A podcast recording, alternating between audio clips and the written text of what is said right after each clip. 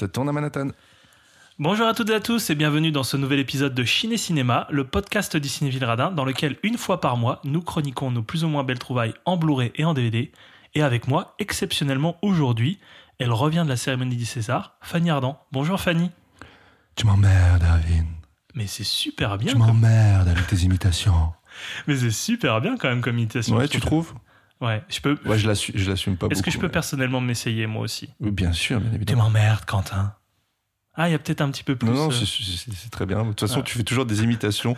tu, tu surenchéris à chaque fois pour, pour m'humilier. Oh, mais Parce pas que- du tout. Tu Si, fais en super fait- bien. Non, toi, tu fais très bien Arnaud Montebourg. L'autre jour, je lui ai envoyé un petit message vocal en imitant Arnaud Montebourg. Ce qu'il a fait, c'est qu'il a répondu en imitant Arnaud Montebourg et c'était nettement mieux que moi. Salut Salut Salut Je pense que je le tiens nettement moins bien que toi, quand même. Bref, je pense qu'on va arrêter de chroniquer des Blu-ray, des DVD. On va juste faire un podcast sur les imitations mauvaises et puis on sera content. On ferait peut-être un petit peu plus d'écoute. Ne sois pas dur, ne sois pas dur. Alors aujourd'hui, épisode 10, le dixième du nom. Donc si on compte euh, l'épisode 0, voilà, ça fait le onzième. Mais bon, c'est l'épisode 10 du nom et on s'approche, voilà, petit à petit de cet épisode des 1 an qui sera en mai. Donc euh, je sais pas trop encore ce qu'on va faire, mais euh, soit on va faire un format spécial ou pas. On sait pas. On n'y a même pas vraiment On est à l'arrache, on est totalement à l'arrache, on verra bien. Mais pour l'instant, c'est épisode 10 et c'est à moi de commencer. C'est à toi de commencer alors. C'est à moi de Quel commencer. film tu as choisi? Alors moi, je vais euh, vous parler de l'un des meilleurs films français de ces dernières années. Oh, comme ça. Gros teasing. Ok. Et donc, euh, je vais faire taire le suspense parce que bon, on le sait déjà. C'est dans le titre. C'est dans le titre. Ce sera J'ai perdu mon corps de Jérémy Clapin, sorti en 2019.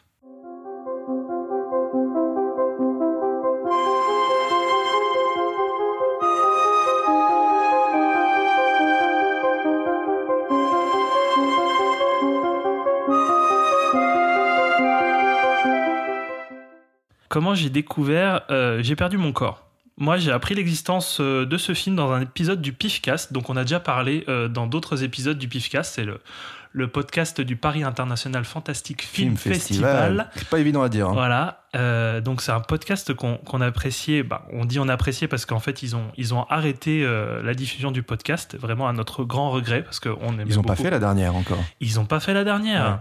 Eh, moi, en plus, j'ai donné des recommandations. Je voulais absolument qu'ils parlent d'Alain Gessua, mais bon, écoutez. hein. Mais ça, ça devrait quand même sortir. C'est pas. Oui, ce serait Ouais, bien, ce serait bien. Allez, on met un petit coup de boutoir pour que ça, ça termine. Et euh, donc, on vous encourage aussi d'écouter euh, le, le Pifcast parce qu'on on appréciait euh, vraiment bien et on apprécie toujours bien réécouter. Moi, je sais que parfois, je, je réécoute un petit peu certaines, certaines émissions. Non, je me rappelle plus. Et donc, dans, une, voilà, dans un épisode du Pifcast, il y a Cyril Despontin euh, qui revenait de Cannes euh, et qui euh, avait parlé de J'ai perdu mon corps. On en parlera un petit peu de la réception du film à la fin, donc qui était sélectionné, qui était sélectionné à Cannes, donc pas dans la sélection, la sélection officielle pour la Palme d'Or. hein. C'était pour le Grand Prix Nespresso, donc c'est la semaine de la critique.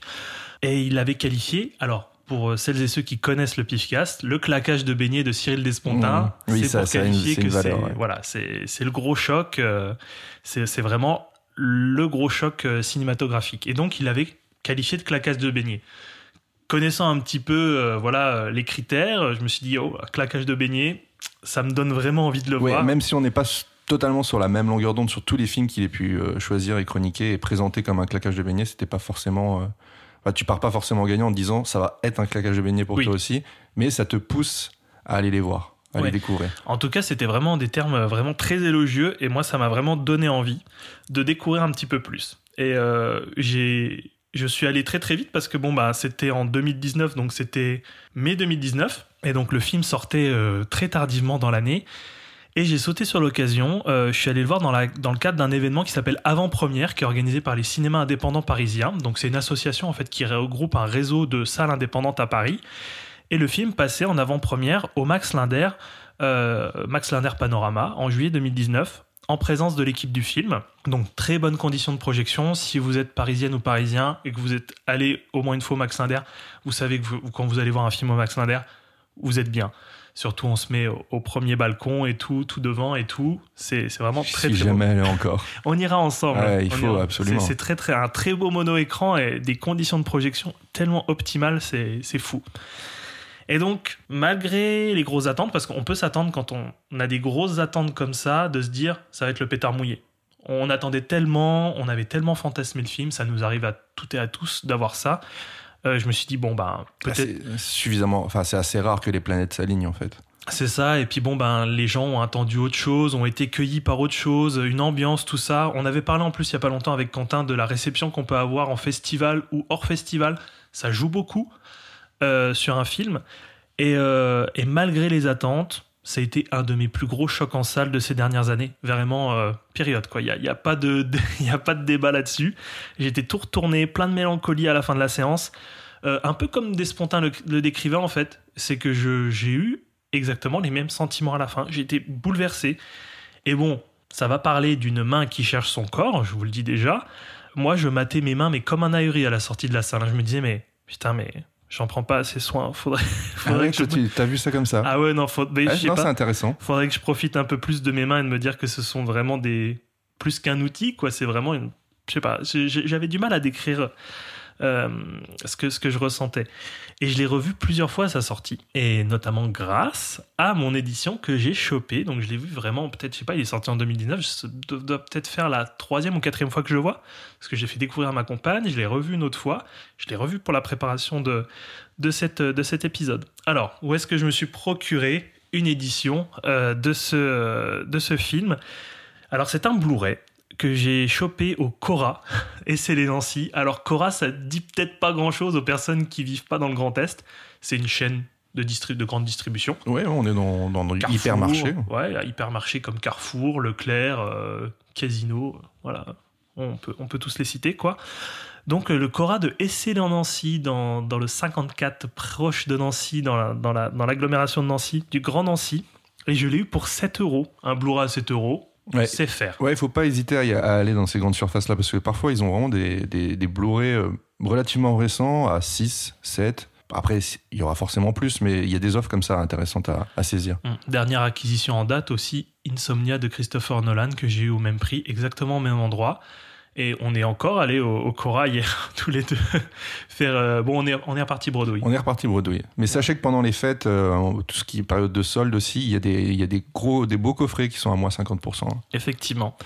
Donc faut pas négliger, c'est sûr que bon, c'est ça fait un peu euh, voilà, ça, ça fait un peu moins peut-être éthique d'aller choper des DVD et des Blu-ray dans des grandes surfaces parce qu'on sait que parfois ils achètent en gros lot puis ils bradent et, et que les éditeurs bah, ne s'y retrouvent pas forcément. Mais bon, on est des grosses pinces, on l'assume, voilà, c'est tout. Euh, on chope l'occasion là où elle est. Euh, puis c'est pas que au Cora qu'on fait nos affaires, hein, euh, on va dans d'autres endroits.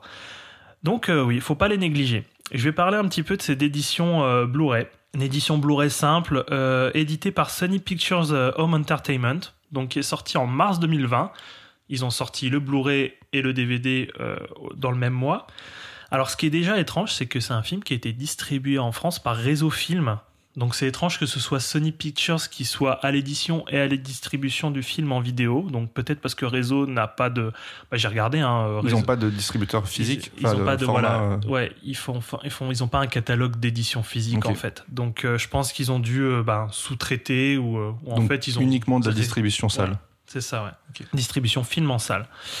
Et euh, donc première chose à noter, euh, c'est une édition simple avec un fourreau cartonné, euh, visuel qui reprend des éléments de l'affiche du film. Par contre, moi, ce que je, trouve que c'est un bel objet, hein, bah, après c'est une édition simple, il n'y a pas non plus de grosses attentes dessus. C'était peut-être pas nécessaire au verso, les, les catchwords dithyrambiques au verso, genre inoubliable, bouleversant, virtuose, éblouissant de l'e- de l'express du monde de Télérama des Arocs. Je sais pas à quel point en fait ça peut attirer Ouais, les Est-ce gens. que ça influence vraiment les gens euh Moi, ça m'énerve. Moi, j'étais genre, putain, ça fait chier, mais ça prend les trois quarts du verso de la jaquette. Tu t'en bats les steaks, quoi. Que l'Express, il a dit éblouissant. Alors que pour, y- pour, pour avoir travaillé, en fait, sur certaines critiques, c'est que parfois, tu sais très bien que c'est des, des catchlines ou des catchwords qui n'existent même pas dans la critique, ou alors qui. Ou qui sont sortis de leur contexte aussi. C'est juste un mot qui est isolé comme ça. Et, euh, Exactement. Alors qu'on pourrait dire que le film a été merdique. et que et à un apparemment, moment, de- employer le mot éblouissant. C'est pour, euh, bouleversant de nul. Juste bouleversant. Non, mais bon, c'est pas le cas pour ce film, mais c'est vrai que c'est un peu, c'est un peu une pratique qui est, qui est autorisée. Les journalistes ne disent pas trop, ben, en tout cas, les, les, les organes de presse ne disent pas trop là-dessus. Euh, parfois, il, y a un mot qui est sorti de, son contexte, alors que la critique est négative, mais parfois c'est utilisé par le distributeur pour le mettre sur une affiche ou un DVD. Bon, c'est comme ça, c'est une pratique euh, qui, est, qui, est, autorisée. bref, on va pas aller plus loin, mais c'est vrai que moi, ça m'a fait un peu chier de l'avoir ça au, verso. Sinon, parlons de la copie. moi, pour ma part, très bonne copie avec une belle définition. Donc, on est sur un format scope, hein, donc format respecté euh, pour, euh, pour le film. Je voulais un minimum, moi, une, une édition Blu-ray euh, pour ce film. Et c'est bizarre, mais c'est vraiment la réflexion que je me fais pour tous les films d'animation. Genre pour les films d'animation, alors que pour d'autres films, je peux. Voilà, les films en prise de vue réelle, je, je préfère. bah, c'est pas que je préfère, mais parfois je me dis, bah, c'est bon, j'ai le DVD, ça va, c'est pas mal et tout. mais pour les films d'animation, je cherche absolument une édition Blu-ray euh, je sais pas, euh, le, le, sésame que moi j'ai en tête, c'est euh, le Spider-Man New Generation, qui est sorti il y a quelques années, mais moi c'est impensable de l'avoir en DVD, quoi. Je scrute partout si je peux le choper. Dans une belle édition Blu-ray, pas trop trop cher, avec un beau visuel, parce que bon, le visuel est pas très très beau sur l'édition simple, mais voilà, c'est ce type de choses que je recherche. chose assez intéressante aussi, c'est qu'il y a une piste en audio description voilà, euh, pour ce film. C'est pas dans toutes les éditions qu'on peut trouver ça. Et sous-titres pour sourds et malentendants. Mm. Audio description, peut-être parce qu'on est sur un film français aussi, non? Ouais. Ouais, je pense que c'est ça, mais c'est bien, parce que c'est pas sur toutes les éditions que tu peux trouver ça. Euh, sinon, dans cette édition, il y a un bonus. Euh, il y a deux bonus. Bon, bah, il y a la sempiternelle bande-annonce du film, euh, dont on s'en, fout. Moi, personnellement, quand je vois la bande-annonce, je suis genre, ouais. moi, je m'en cogne aussi un peu. Super le bonus, c'est génial. À moins que tu travailles réellement sur ce film, que ça fait partie, je sais pas, tu fais une thèse, ça fait partie de. Exactement. De, de, de ta thèse, que tu as envie de voir, par exemple, une bande-annonce originale et euh, habituellement, celle qui est diffusée, là, c'est une bande-annonce qui a été euh, requêtée, retravaillée, etc. Ça, ça pour ce, type de boulot-là, ça peut être intéressant. Sinon. Bah moi, je trouve que ça fait juste un peu dépasser parce qu'on vit quand même en 2022. Euh, tu tapes bande-annonce, j'ai perdu mon corps, tu la trouves en 24 fois de plus ou moins bonne définition, que ce soit sur un tube genre type YouTube ou Dailymotion ou voilà quoi. Donc. Ouais, mais ça, pareil, hein, on rejoint un peu ce que tu disais tout à mm. l'heure à quel point ça influence euh, le consommateur de voir ça, de se dire ah bah tiens super dans les bonus il y a une bande annonce, j'achète. ah ouais, c'est quali quand même. Hein.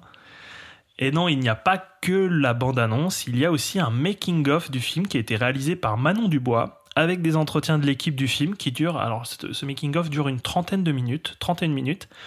Euh, qui en fait narre le début du projet euh, qui s'est voilà, qui a débuté en 2012. Donc, faut se dire que le film est sorti en 2009, le projet a débuté en 2012. Donc là, on est sur un projet qui était en gestation pendant 7 ans. Et c'est ce qu'ils avaient expliqué lors de l'avant-première où, je me suis rendu.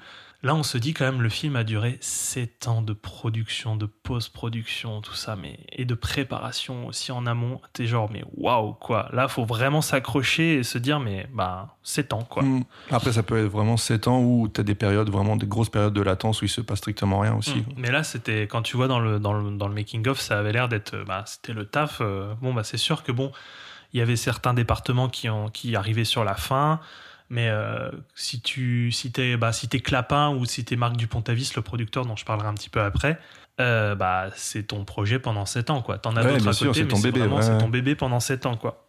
Donc euh, oui, il y a des entretiens de l'équipe du film, je disais, avec Marc Dupont-Avis. Ça doit très certainement vous dire quelque chose. On a, on a autour d'une trentaine d'années avec, avec Quentin. Toi, tu as dépassé les 30 ans, moi, j'y suis pas encore. J'arrive, j'arrive, je te rejoins. Mais euh, si, vous avez, euh, si vous avez un petit peu comaté devant France Télévisions euh, quand vous étiez petit, petite, bah, vous connaissez très certainement Marc Dupont-Avis sans le savoir parce que c'est le, du coup, c'est le cofondateur de Xilam, la société, qui a fait les zinzins de l'espace. Oh, formidable. Oggy et les cafards. Yes. Lucky Luke, les Dalton et Rotenplan, qui passaient le dimanche soir. Trop bien. Ouais, oui, c'était bien. Et donc c'est vrai que c'est un nom, je me suis dit, oh Marc Dupont-Avis, mais ça me dit tellement quelque chose. Mais oui, c'était ce fameux producteur euh, du coup qui a fait les, grandes gloires de, l'animation euh, sur France Télé, quoi. Pas que, hein, mais c'était vraiment le, roi de la casse TV du dimanche soir et puis de, du, matin, du mercredi matin, quoi. Et donc Marc Dupont-Avis, euh, on refait un petit peu le parcours, a proposé le projet à Clapin Et s'ensuit une longue phase d'adaptation. Donc on voit le storyboard, les essais en rotoscopie. Euh, donc euh, la rotoscopie, rapidement, c'est une prise de vue réelle, du coup, pour essayer de capturer les mouvements, pour essayer de pouvoir peut-être... Euh, là, c'était utilisé en phase de préparation pour... pour oui, on n'est pas sur de la motion capture, on est non, sur... Voilà, c'est ça. On, s'inspire en fait des mouvements pour... On s'inspire des mouvements pour après reprendre sur des planches de Mm. dessin et tout, pour essayer de, de, de capturer le mouvement pour que ce soit plus réaliste, en fait, le rendu soit plus réaliste. Donc il y a eu ça, il y a eu de l'animation 2D et 3D. Euh, on voit aussi les enregistrements des voix en situation, le doublage post-synchro un petit peu plus euh, basique qu'on peut voir euh, généralement où les gens ils sont accrochés à une barre et puis du coup il y a le texte et puis le, le film. Mais il y avait aussi les enregistrements en situation, Ouais, en ça, studio. c'est- Là, c'est top. Ouais. Et donc en voyant ce making-of, on se rend pas compte du boulot énorme que ça représente une production d'un d'un métrage d'animation. faut recréer un univers de A à Z. On est d'accord quoi. Même si c'est compliqué, un film en prise de vue réelle, que tu dois aussi euh, avoir des décors, recréer aussi un certain univers, là, on part de rien du tout, quoi. Rien du tout. Et on se rend compte aussi des différentes phases de l'animation, donc les essais des techniques, dessins préparatoires, passer de la 2D à la 3D, rendre les textures, puis passer au compositing. Alors le compositing, c'est un petit peu euh, l'étape finale, si j'ai bien compris. J'ai peur de dire des bêtises, mais ils ont utilisé un logiciel euh, open source qui s'appelle Blender, qui est très très connu euh, des personnes qui, travaillent sur l'anime. Et donc en fait, c'est une étape finale qui consiste à assembler toutes les couches des plans préparés et les animer ensemble. En fait, rendre tout cohérent, les lumières, l'ombre, la colorimétrie, les textures, tout ça, et rendre ça cohérent dans une mise en scène. Il y a aussi euh, la question du montage, qui est pas du tout évidente en anime, euh, parce que normalement ça se verrouille très tôt, mais là ici ils l'ont verrouillé très tard, ce qui a été un petit peu compliqué apparemment. D'ailleurs, il y, a- quelques témoignages là-dessus. Et c'est très intéressant de voir dans ce bonus aussi la réflexion artistique et sa concrétisation technique de recréer le point de vue, par exemple, d'une main, parce qu'on a parlé en, en avant-propos, j'ai pas encore parlé, mais c'est vrai qu'il y a une main qui va chercher son corps. Et donc c'est intéressant de voir comment on peut recréer le point de vue d'une main en renforçant par exemple le son, ou comment faire de l'anthropomorphisme sans trop euh, forcer le trait, ce genre de choses. Voilà. Donc je disais que effectivement pour la bande-annonce, on peut aller sur internet vérifier la bande-annonce, la voir, je sais pas combien de fois. Par contre, ce making-of, il est sur une édition et c'est bien Et pas d'avoir- ailleurs. Ouais. et pas ailleurs. Et c'est bien d'avoir une édition rien que pour voir ce making-of. Si vous avez aimé ce film, vous l'avez déjà vu ou si vous voulez le découvrir, eh bien ce making-of, si ça vous intéresse de le voir, faudra passer par, euh, par l'édition. Et c'est ça un petit peu le, le truc qu'on essaye de prôner avec Quentin, c'est que parfois en fait il y a des choses qu'on ne trouve pas ailleurs que dans une édition. Sinon, euh, les autres éditions existantes, euh, bah, la seule édition disponible que j'ai actuellement en BR, en Blu-ray, à part l'édition DVD qui est sortie du coup en même temps. Mais je vous conseille le BR bien évidemment, euh, qui sera pas, voilà, qui sera facilement trouvable autour de 5-10 euros sur des sites de seconde main. Tu l'as eu à combien toi Euh, je l'ai eu à 5 euros. Je l'ai eu à 5 euros sur Vinted. D'accord. Exactement. C'est- C'est bien. Enfin, c'est Oui, bien. c'est bien. Il n'était pas, il était pas neuf, il n'était pas sous blister. Mais Avec et- les frais de port, tu l'as eu exactement au même prix. que est à neuf, euh, voire un peu plus, parce que tu sais, il y a toujours ce- cette protection acheteur. Ils appellent Oui. ça la protection acheteur. Et ils te grattent, euh, je sais plus, c'est peut-être, euh, je sais plus combien de pourcents de la somme. Ah super, Ah oui c'est 10% ou un truc, 10 ou Ouais. 15%. Ouais, et puis c'est- du coup, ça, ça monte un peu. Les rats. Ouais, vraiment des rats. Oui, en fait, c'est la seule édition française disponible que vous pouvez trouver. Après, vous la trouverez facilement, comme je vous l'ai dit. Tu as exactement la même édition que moi. Tu voudrais rajouter quelque chose dessus? Bah, non, juste dire que c'est vraiment une édition de, de qualité. Donc, euh, c'est pas, c'est pas nécessaire qu'il y en ait d'autres. Peut-être une, une édition collector un jour pour avoir, euh, je sais pas, un visuel un peu différent ou peut-être un livret qui accompagnerait le, le, film. Mais sinon, on peut très, très, très bien se contenter de celle-là. Alors, je sais qu'il y a des férus qui veulent uniquement des éditions collector. Là, on est sur du Blu-ray simple. Moi, ça me convient parfaitement. Tu me permets de faire la, la dernière transition pour la présentation de cette édition. C'est que j'ai peu d'espoir pour avoir une fois, euh, un jour, euh, une édition collector, parce qu'on parlera à la fin de l'acquisition euh, des droits euh, pour le monde, euh, parce que là j'ai parlé de, de la France, mais du coup l'acquisition des droits monde de, de- de J'ai perdu mon corps, qui a été euh, voilà, acquis par une, euh, par une plateforme très connue qui commence par N. On Ah en bon parlera à la fin. Oui, oui, je t'en- D'accord, ok. Du coup, on en parlera à la fin de, de voir que bon, on a déjà de la chance d'avoir cette édition, mais du coup, j'en reparlerai un petit peu. Parce que moi, j'ai vu des éditions physiques qui avaient été distribuées à l'international sous I Lost My Body. Ah oui? Ouais. Ah bah j'ai mal fait mon taf alors. Ouais, à vérifier. Merci du... de le souligner Quentin Non, non, mais à vérifier du coup. Alors après, peut-être que euh, la plateforme dont tu parles s'est emparée des droits ensuite, mais peut-être pas sur la distribution physique. Alors c'était déjà acté, euh, déjà acté à la fin de, du festival de Cannes. D'accord. Voilà, bon, j'en parlerai après euh, pour le point de vue réception. Alors, de quoi parle J'ai perdu mon corps? On a déjà un petit peu esquissé deux, trois mots là-dessus. Donc, comme à mon habitude, euh, je, vais vous, lire en fait le, synopsis qu'il y a au verso de la jaquette. À Paris, Naoufel tombe amoureux de Gabriel. Un peu plus loin, dans la ville, une main coupée s'échappe d'un labo, bien décidé à retrouver son corps. S'engage alors une cavale vertigineuse à travers la ville, semée d'embûches et de souvenirs de sa vie, jusqu'au terrible accident. Naoufel, la main, Gabriel, tous trois retrouveront d'une façon poétique et inattendue le fil de leur histoire. Alors, euh, le juge, euh, est-ce que, ça en dit, euh, est-ce que ça en dit trop ou pas? Ouais, je vais vraiment passer pour un casse-couille. J'en suis navré. Mais euh, ouais, je sais pas, je suis pas, je suis pas convaincu par ce synopsis.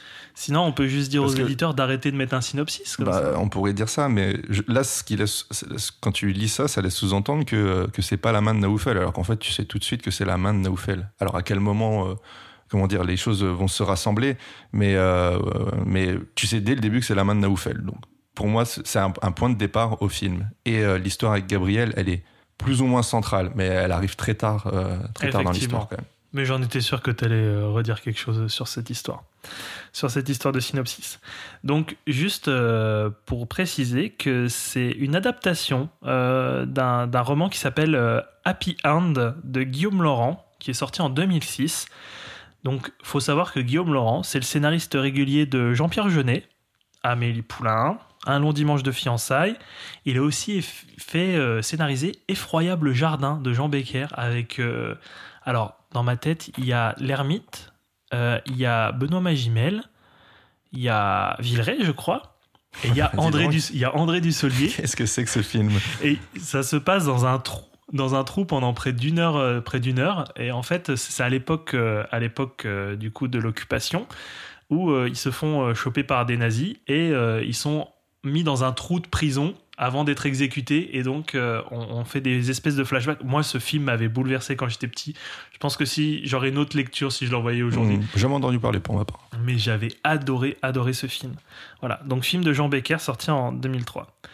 J'ai pas lu Happy End, mais euh, apparemment il semble, euh, à la lecture du, de la quatrième de couverture euh, qui est disponible sur Internet, qu'il semble avoir quand même quelques différences euh, Il a pris quelques sur, libertés, ouais. Voilà, sur le postulat de départ. Normalement, il y a une cousine qui s'appelle Scheherazade, la cousine de Naoufel, qui apparemment lui fait faire un petit peu tout et n'importe quoi, et Scheherazade n'existe plus dans, dans, dans le film.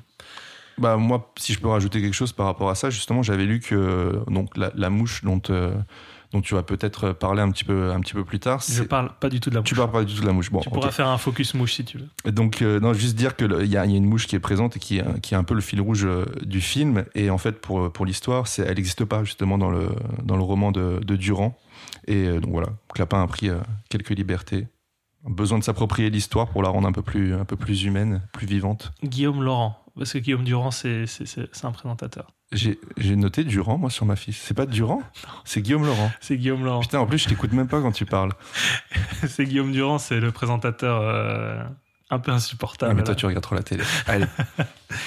Alors, pour l'équipe du film, rapidement, Jérémy Clapin, euh, à la réalisation, au scénario, au dialogue, premier euh, long métrage d'animation. Je vous parlerai un petit peu de ce qu'il a fait un peu avant. Il a beaucoup œuvré dans le court métrage avant de se lancer dans cette première aventure de long. Euh, Guillaume Laurent, à l'adaptation au scénario. excuse-moi, mais est-ce qu'on a le droit de dire que c'est un sosie de merde de Christian Bell ou pas? Ah, je vois ce que tu veux dire, mais faudrait lui rajouter des cheveux aussi, parce qu'il Ah, est, il est chauve, Jérémy Clapin. Oui, oui. Oui, mais ça n'empêche pas, et tu verras, il y a des photos de Christian Bell chauve aussi. D'accord. chauve rasé, je, quoi. je t'appellerai Christiane Belchaud. Ok, tu me diras si Bald. t'approuves. Parenthèse fermée, excusez-moi. Euh, Guillaume Laurent, qui a participé, euh, donc le, le- la personne qui a écrit Happy End, qui a participé à l'adaptation, au scénario et également au dialogue. Donc c'est un peu une écriture à, à quatre mains. Hein à quatre mains. Hum, à deux. Oui, mais parce qu'on parle d'un film avec une main. Merci d'avoir. Ouais, non, mais je Ouais, merci, merci. En sympa. plus, c'est pas la première fois que je te le dis, ça. Sympa, merci. Et sinon, euh, Benjamin Massoubre au montage. Je suis trop. euh, là, je suis. Là, je suis. euh, ça m'énerve, là. T'as pas, J'ai pas rebondi. t'as pas rebondi, ça m'a saoulé. Sinon, Benjamin Massoubre au montage. Donc, il a fait dernièrement Le Sommet des Dieux que j'ai loupé en salle et il a l'air d'être Oui, mais il est ressorti bien. pour, il était ressorti pour l'événement Télérama. Donc Ouais. elle, quand ça sortira, quand l'épisode sortira, ben, ça écoute, sera passé. Mais Quand Télérama, on pourra avoir leur passe sans acheter leur torchon. Hein après, il a combien le torchon? Non, mais ça me saoule. Je voulais l'avoir le passe Télérama et j'ai pas pu le choper. Euh, En fait, il y a un espèce de vide sur leur site où tu as l'impression que tu peux le choper, mais tu peux pas. Il faut que tu Ah t'abonnes pour aller le choper. Oui, il faut, faut aller en kiosque et t'achètes le, le Hum. magazine. Eh ben, allez, euh, voilà. Euh, alors, du coup, il a fait Le Sommet des Dieux, Calamity, qui est apparemment un, un bon film, et Petit Vampire, euh, le film Petit Vampire euh, de, De- Johann Sfer. Voilà. Johann Sfer. Euh, à la musique, Dan Levy, euh, donc c'est la moitié du groupe The Do. Euh, oui, c'est un groupe oui, que j'aime oui. bien. Ah, carrément. Et très, tu sais que je les ai vus aux eux, Ok. The Do. C'était bien sur scène? Ouais, c'était cool. Bah, c'est chill, hein, mais c'est cool. C'était vraiment sympa. En après-midi, c'était tout tranquille. J'avais poncé l'album, là, A Moose Fall, qui était sorti en 2008. Là. Je l'ai écouté, écouté, écouté. Bah, c'est très certainement peut-être ça que j'ai entendu parce que c'était à l'époque là où j'allais aux Eurocaines. Et euh, sinon, pour parler euh, des sociétés de production et animation, donc euh, on a parlé déjà de Xilam, donc avec Marc Dupont-Avis qui s'est majo- majoritairement occupé de la 2D, et le studio d'animation Gaoshan Picture qui s'est lui occupé de la 3D majoritairement. Voilà, rapide tour d'horizon pour, pour l'équipe du film. Concernant la distribution, ça va être aussi très rapide parce que c'est pas des personnes euh, très très connues. On va, bah, pas, on va pas rapporter leur CV quoi, mais euh, en tout cas c'est des très belles performances. Alors Hakim Faris qui joue Naoufel, euh, Victoire Dubois qui joue Gabrielle. Donc elle, elle a déjà aussi euh, joué dans Colby by Your Name et euh, Mal de Pierre. Et puis elle a une voix. Oui. Oh. Non, mais de toute façon ils ont tous vraiment des très bonnes voix, mais Bah, c'est vrai que Gabrielle particulièrement. Elle, elle est au-dessus, je trouve, quand même. D'ailleurs, son... je vais parler d'une séquence que j'adore où il y a la voix de Gabrielle. Ok. L'interphone Gabrielle, tu brûles mon esprit. C'est pas l'interphone? Si, c'est un Ok. séquence d'interphone. Et euh, sinon, euh, Gigi, l'oncle de Gabriel, euh, qui est joué par, en tout cas interprété par Patrick D'Assumption, qui a joué dans L'inconnu du lac. Voilà. Film qui ne vaut pas regarder avec ses parents, parce que ouais, j'ai failli faire ça. Att- Ah oui, tu l'as pas fait, oui. Non, j'ai pas fait. On m'a prévenu la dernière fois, euh, non, faut peut-être pas regarder l'inconnu du lac avec euh, les gens de sa famille ou genre vraiment, faut être à l'aise quoi. Ça peut être un peu malaisant. Ça peut être un peu le malaise. Donc bon, j'ai toujours pas vu euh, l'inconnu du lac, mais bon, ce serait tardé.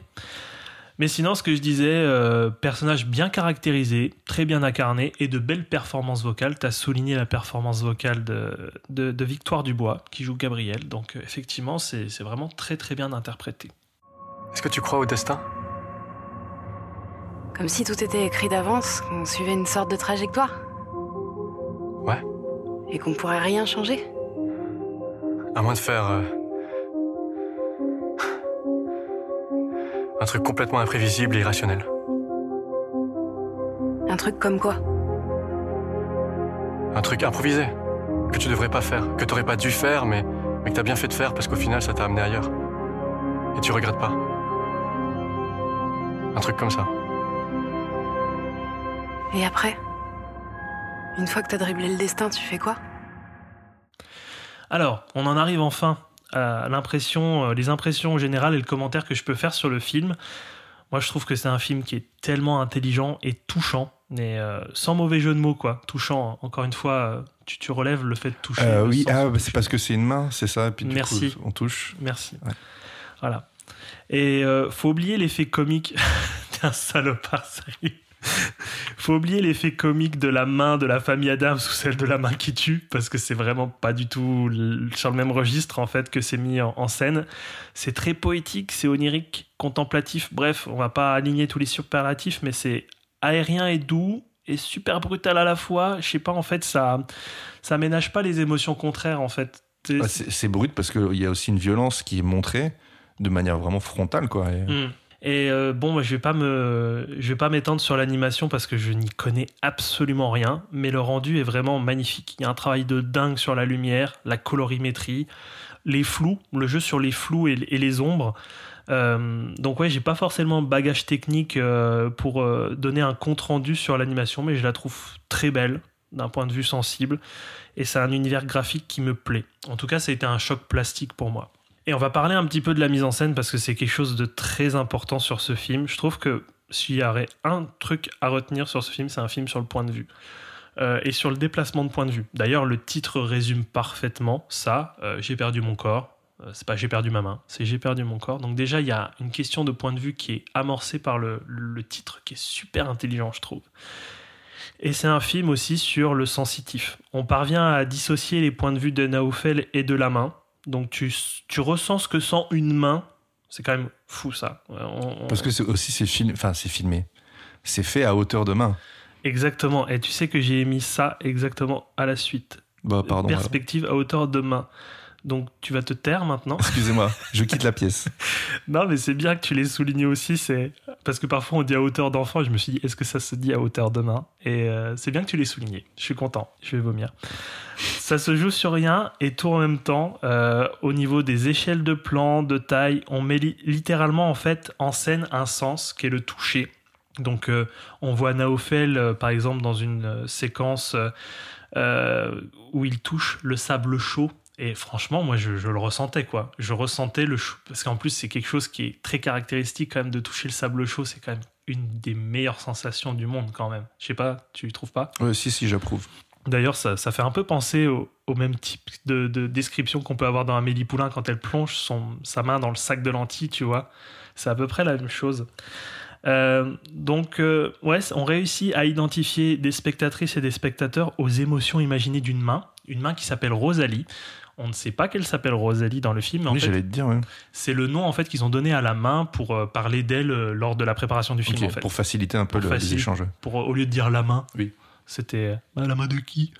Donc oui, c'est c'est assez dingue de se dire qu'on a réussi à identifier les spectateurs et les spectatrices à une main, quoi. À une main, juste. euh, ben ouais, je sais pas, imaginez juste votre main, voilà, prendre vie et avoir sa propre vie euh, sous forme un peu anthropomorphisme, mais pas trop et tout, euh, c'est assez ouf.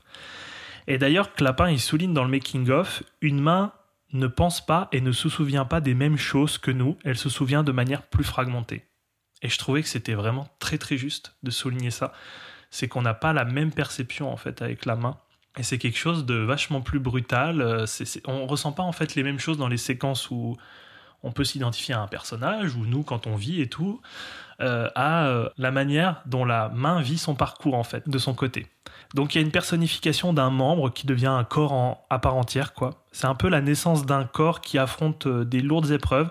C'est un peu une trajectoire quasi initiatique en fait de cette main qui bah, se retrouve dissociée de son corps et va devoir vivre toute seule et pour objectif retrouver son corps. Je sais pas, il y a un rapport vraiment à l'organique qui est très fort euh, et c'est, je sais pas, c'est fort de ressentir ça pour un film d'animation quoi. L'organique, alors que bon, clairement, ben, on n'est pas en prise de vue réelle, donc Non, ça non, clairement. Mais c'est c'est vrai que c'est exactement ce que j'ai ressenti. Ouais. Donc, sauf ro- rotoscopie pour les préparations, il n'y a pas de prise de vue réelle et c'est c'est quand même fort de se dire qu'il y a quand même une, voilà, un rapport à l'organique qui est très fort là-dessus. Et euh, d'ailleurs, euh, c'est pas pour nous déplaire, mais il y a beaucoup d'incursions dans le cinéma de genre. T'as un peu de l'horreur, de l'horreur, du suspense. C'est amené de manière assez originale. La séquence des rats dans le métro, qui est assez flippante. Oui, c'était une de mes scènes préférées. Je l'avais je l'avais vraiment noté, celle-ci. euh, Elle, est, enfin, elle, te, elle te prend, quoi. T'es Mm. t'es accroché à ton siège. Ouais. Et la séquence du labo, celle du camion poubelle, ce genre de choses, c'est vraiment euh, ces petites incursions comme ça, euh, ponctuées au, fil du film, c'est assez, euh, bah, assez plaisant. Ça, ça casse un petit peu le rythme, même s'il n'y a pas forcément besoin de casser le rythme dans ce film, mais je trouve qu'il y, y a vraiment euh, de belles incursions assez originales. Et pour le montage, ça rajoute vraiment une dimension au film. Il y a des transitions fluides entre passé commun, passé et présent commun puis distinct. Il y a des effets miroirs en fait sur les situations. Et puis euh, la gestion des trajectoires et des temporalités, elle est très forte. Il y a des effets de rappel qui font que l'histoire est bien ficelée. Une sorte de, même si on n'y croit pas, on peut y croire, on n'y croit pas, mais une sorte de destin, tu vois, une sorte de destinée ou ce genre de choses. Et quand tu parlais de la mouche, effectivement, c'est ça quoi. L'effet de, bah, l'effet de rappel entre ben, quand Naoufel essaye d'attraper les mouches quand il est petit et qu'il essaye d'attraper une mouche qui va, ben, qui va faire qu'il va avoir un tragique accident, quoi. Ils en parlent d'ailleurs du montage euh, schématisé en storyboard dans le making-of qui est intéressant quand même aussi. Si vous n'avez pas compris, si vous avez envie de voir le making-of, achetez l'édition. On peut, on peut rien y faire là. Petit point aussi sur la musique et le son. Et le son très important. Très bah, c'est remarquable en fait. Encore une fois, on se rend compte du processus artistique dans le making-of. Je le souligne encore une fois. Tenter par le, par le son d'amplifier les sensations, en fait, euh, afin d'épouser les points de vue d'une main, c'est super subtil et compliqué, je trouve. En fait, comment tu te dis et si en fait on mettait plus de son là, comme ça, pour essayer de mieux s'identifier à la main, de mieux ressentir ce qu'elle ressent, et tout est genre, bah ouais, essayons, et t'es genre, waouh, ça marche quoi. C'est, euh, je sais pas, c'est, ils ont été assez forts là-dessus. hein. Et l'imaginaire, tout l'imaginaire en fait qui est développé le permet, et c'est tellement concret. Et pour la musique, euh, mélancolique, omniprésente, entêtante, il y a un côté ritournel dans le, le thème principal. Ça fout les poils, elle fout les poils cette Ouais, musique. après, c'est clair que le film, il est indissociable de sa musique. hein. Mm. D'ailleurs, euh, il y, a- il y a Dan Levy qui, qui parlait dans une, dans- dans une petite interview que j'avais vue sur, euh, sur YouTube, où il parlait de la musique du film lors de- du Festival de Cannes, où il disait on a peur euh, en, en France de faire. Bon, après, euh, c'est c'est ce qu'il dit, hein, c'est peut-être pas, je suis peut-être pas forcément d'accord avec ça, mais il disait ouais, on a tellement peur en fait de, de faire de la musique de film, un thème de musique de film en fait, qui accroche le, en fait, qui, qui est indissociable de, de son film. On a tellement peur de faire ça, alors que bon, quand tu y réfléchis, il y a plein de contre-exemples. Rien que de penser à Amélie Poulain, tu sais très bien qu'il y a une musique thème qui, qui revient en scène. T'aimes bien Amélie Poulain, toi hein? Bah, j'ai- j'ai- j'aime bien, mais sans, plus- sans plus, quoi. Genre, euh, c'est vrai que un, je trouve que c'est un film. euh, Ça reste un film référence. Ouais, je sais pas, je trouve que ça, ça reste un beau film d'un point de vue technique, c'est quand même super. Et puis au, au point, du point de vue de la narration, rien que d'écouter André Dussolier, moi je, je suis conquis quoi. Ouais, donc on peut prendre pour argent comptant ce que dit Dan Levy ou pas. En tout cas, c'était sa, sa- c'était sa sensation de se dire qu'il y avait un petit peu du mal à- à- peut-être dans le cinéma de la production du cinéma français à, faire des thèmes. Mais euh, en tout cas, celle-là, elle est vraiment très très belle. Il y a un très beau rapport, euh, comme tu, l'as souligné juste un moment, c'est indissociable. Il y a un, rapport musique et image qui est assez fort. Bah, moi, la, la, musique, elle est restée dans ma tête des jours et des jours. D'ailleurs, j'ai écouté euh, pas mal la musique, la, bande originale de mon côté sans avoir vu le film et tout, et c'est vraiment chouette. Et il y a aussi euh, la musique La Complainte du Soleil, euh, qui est euh, du coup interprétée, je crois qu'elle l'a écrit aussi, par Laura Cahen, qui, arrive à la qui arrive lors du générique de fin, je crois, mais qui est une très belle musique aussi, je trouve. Pour parler un petit peu d'une séquence qui m'a marqué, donc on l'a un peu introduit plus tôt, la séquence de l'interphone. J'ai mis un petit cœur sur ma liste, c'est vraiment trop belle. Ah, dommage que vous puissiez pas voir ça. Ah bah oui, j'ai mis un cœur avec, du coup, à l'ancienne, quoi. Pas en emoji.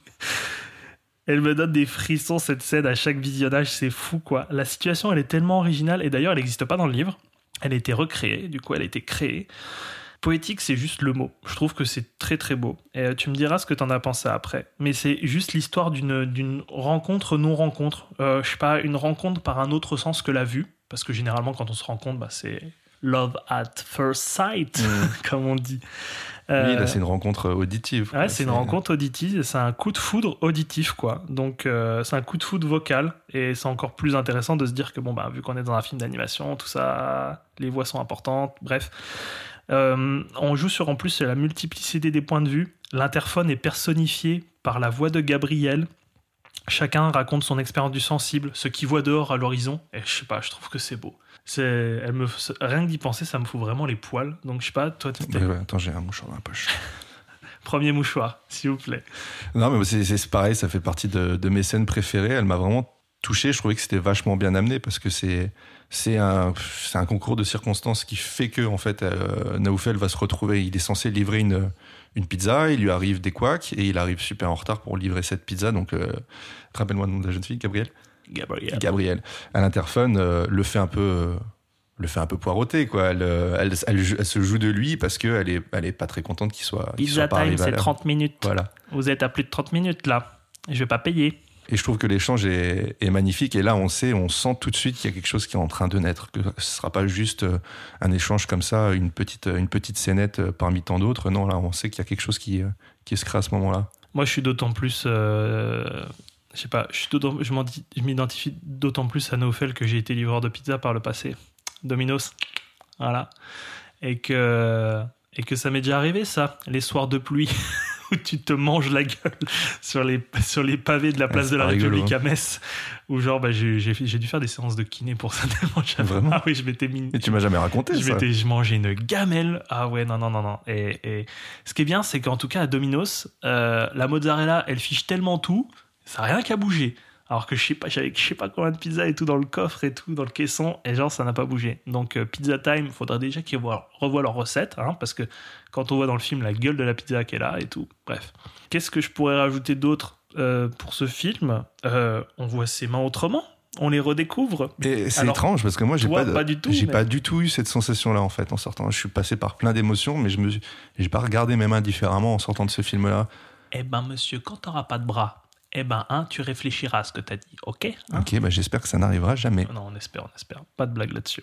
Et euh, d'ailleurs, juste petite anecdote pour terminer. C'est un film qui est censé se dérouler dans les années 90. Et à un moment, on voit une publicité pour le format DVD sur une télé. Tu sais, le- l'oncle de Naoufel qu'on ne voit jamais, qui est tout le temps devant la télé à regarder Saint-Etienne les matchs du Mhm. dimanche soir sur Canal. À un moment donné, il est juste devant la télé et il voit une, une publicité pour, euh, pour le format DVD à l'époque qui, qui était censé, je pense, sortir. quoi. Voilà. Ok non mais c'est très bien d'avoir sur- non mais c'est très bien Merci d'avoir de relevé rebondir ça. à chaque fois sur mes. non mais je- moi je l'ai pas vu c'est pas c'est pas j'ai pas réussi en fait à, à dater je me suis pas je me suis même pas posé la question de est-ce que quel moment ça se passe quoi? Quelle époque? Tes impressions, Quentin? Alors, mes impressions. Euh, toi, tu mentionnais le fait que tu t'es identifié à euh, du fait qu'il était euh, livreur de pizza et que Ouais, tu. non, mais je rigole, je Non, rigole mais- quand je dis ça. Ça peut, non, mais ça peut aider. Parce que moi, personnellement, euh, en fait, j'ai travaillé dans une ébénisterie. Alors, du coup, j'ai pu m'identifier un Ça peu. non plus, tu me l'as pas du tout raconté. Tu tu t'intéresses pas à ma vie, c'est pour ça. J'ai pu m'identifier, euh, mais surtout parce que en fait, le personnage me fait- de Naoufel m'a vraiment fait penser à un jeune apprenti qui bossait souvent avec moi. C'était un, un- un type de, un jeune de 16 ans qui vivait en foyer et qui semblait un peu, un peu perdu comme lui. Un gars vraiment à qui, la vie n'avait pas souri. Je pense que du coup, ça a fait écho à cette époque-là et à ce, type-là que j'ai pas revu en fait depuis. Et euh, ça m'a profondément touché parce que déjà à l'époque, j'avais beaucoup de, j'étais beaucoup sensible en fait à sa, situation, à qui il était et, voilà. Et euh, bref, du coup, j'ai fait, fait ce, pont-là.